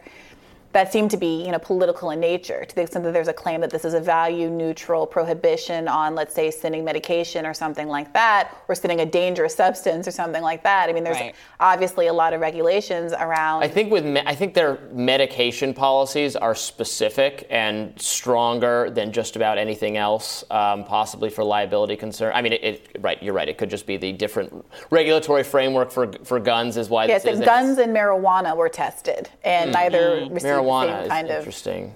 Um, Yeah, I, ju- I mean, I just remember from the COVID discourse, right, talking about COVID cures and that kind of stuff. Like you, you had to be that was going to be the most aggressively taken down Baby material formula. was. Yeah, no, right. We've had we've seen examples of that being censored. Claims about uh, you, here's how you make baby formula, that kind of thing. So they, they do have a they have a like. Um, uh, medication and sort of like consumable, like incidental poisoning kind of fear. But there is maybe an you can articulate a difference between someone saying this is a recipe for making baby formula that may or may not be Right. injurious to a child and here's like a package like presumably sealed package of over-the-counter medication that i'm offering for sale the way that i presume you can resale a lot of different kinds of medication in different contexts so I, i'm sure people will be following that quite a bit as it becomes more and more germane that is to interesting, though. I, I Well- mean, how? Go ahead, Kim. I'm just the, the the irony of this is so this is kind of we could kind of equate this more to ivermectin and COVID, right? So Let's be got- careful. right. Well, but it, but it's the same sort of idea where you've Yeah. got on the left a bunch of people that were saying you shouldn't have access to this medication, remove anything online, you know, and there were definitely some restrictions on what you could or could not advertise. Um, and, and so it's it's in that similar. It'll it'll be very similar where you're going to start seeing now people probably on the left actually adopting the playbook of the doctors and the people that supported the use of ivermectin during the pandemic. Um, because what people needed to do if they wanted to have access to it was they'd have to find a provider. That was very difficult to do. If you went to your regular doctor, they'd probably say, "Get out of here, you crazy lunatic." And so you had to find somebody, then that, and it had to be in a state where it was allowed, and then you had to somehow procure it, and it was difficult. So it's going to be interesting to see if that same sort of, you know, the mechanisms that were put together for that sort of medication that was, you know, demonized, if that is going to have this, if there's going to be a similar um, mm. you know, looking towards that. So, you know, when so it, it does kind of again call up the hypocrisy. I mean, if people were calling for, you no, know, this should be totally banned and people should go to jail for it, and there there were calls for that. Now we're seeing it on the flip side, but in regards to the abortion pill. Yeah, well, well, notably, ivermectin rightfully was never banned. It was never illegal to take ivermectin. And unfortunately, the Supreme Court has decided that it's up to the states whether or not it wants to make women taking these uh, contraceptive, you know, these uh, abortion pills. I don't think there should be any restrictions on illegal morning after pill. I don't yeah, think there should so be any restrictions. I think it should be available right. over the counter everywhere. That is the policy I support. Hopefully, the, the conservatives that I think we're rightly concerned about their access to different kinds of drugs will also be consistent here and support women's rights to access these kinds of right. reproductive drugs. And, and yeah. it's, a, it's, another showcasing of will the hypocrisy, you know, showcase right. itself in this situation. I guess I would hope uh, they just realize that criminalizing that would be such a overreach that it would invite well, blowback, right? I mean, th- I, I now we're just talking, we're talking, about a narrow number of social pills. What's that? We're talking about two different pills. There's two different pills. Uh, educate so me. I have no idea. Yeah, well, there's the mor- there's the morning after pill, which is not right. an abortion pill. That one is different. That you take, um, and I don't know the exact science of it, but I believe it prevents the implantation of. Yeah, a, but some conservatives right. argue that that is an abortifacients, and right, they, are trying to get that stuff banned. Yes, yeah, they I've, are. I've but that. then the other pill that we're talking about is actually used for abortion services in first trimester. I believe women that are up to eight or nine weeks mm-hmm. pregnant can take a series of pills and it will uh, basically cause uh, a miscarriage like most women have many many miscarriages during that time frame mm. naturally so i believe that's the pill that they're mm-hmm. actually that that and, you, and then you don't need to have a procedure you just take right. those right. pills up to yes, okay we're up take, to 11 weeks they're telling us in oh 11 weeks okay production team mm-hmm. okay hmm. Didn't know that. All right, well, thank you for this discussion. Uh, educational for me. Tomorrow on Rising, we'll continue to discuss the major rulings coming out of the Supreme Court, as well as the fall of Roe v. Wade. And Max Alvarez and Denise Long will join us for our Rising panel. Be sure to like, share, and subscribe so you never miss an episode. And be sure to download us on podcasts, wherever you listen to podcasts. And we will see you guys tomorrow. Thanks for watching. Bye-bye. Bye. Bye-bye.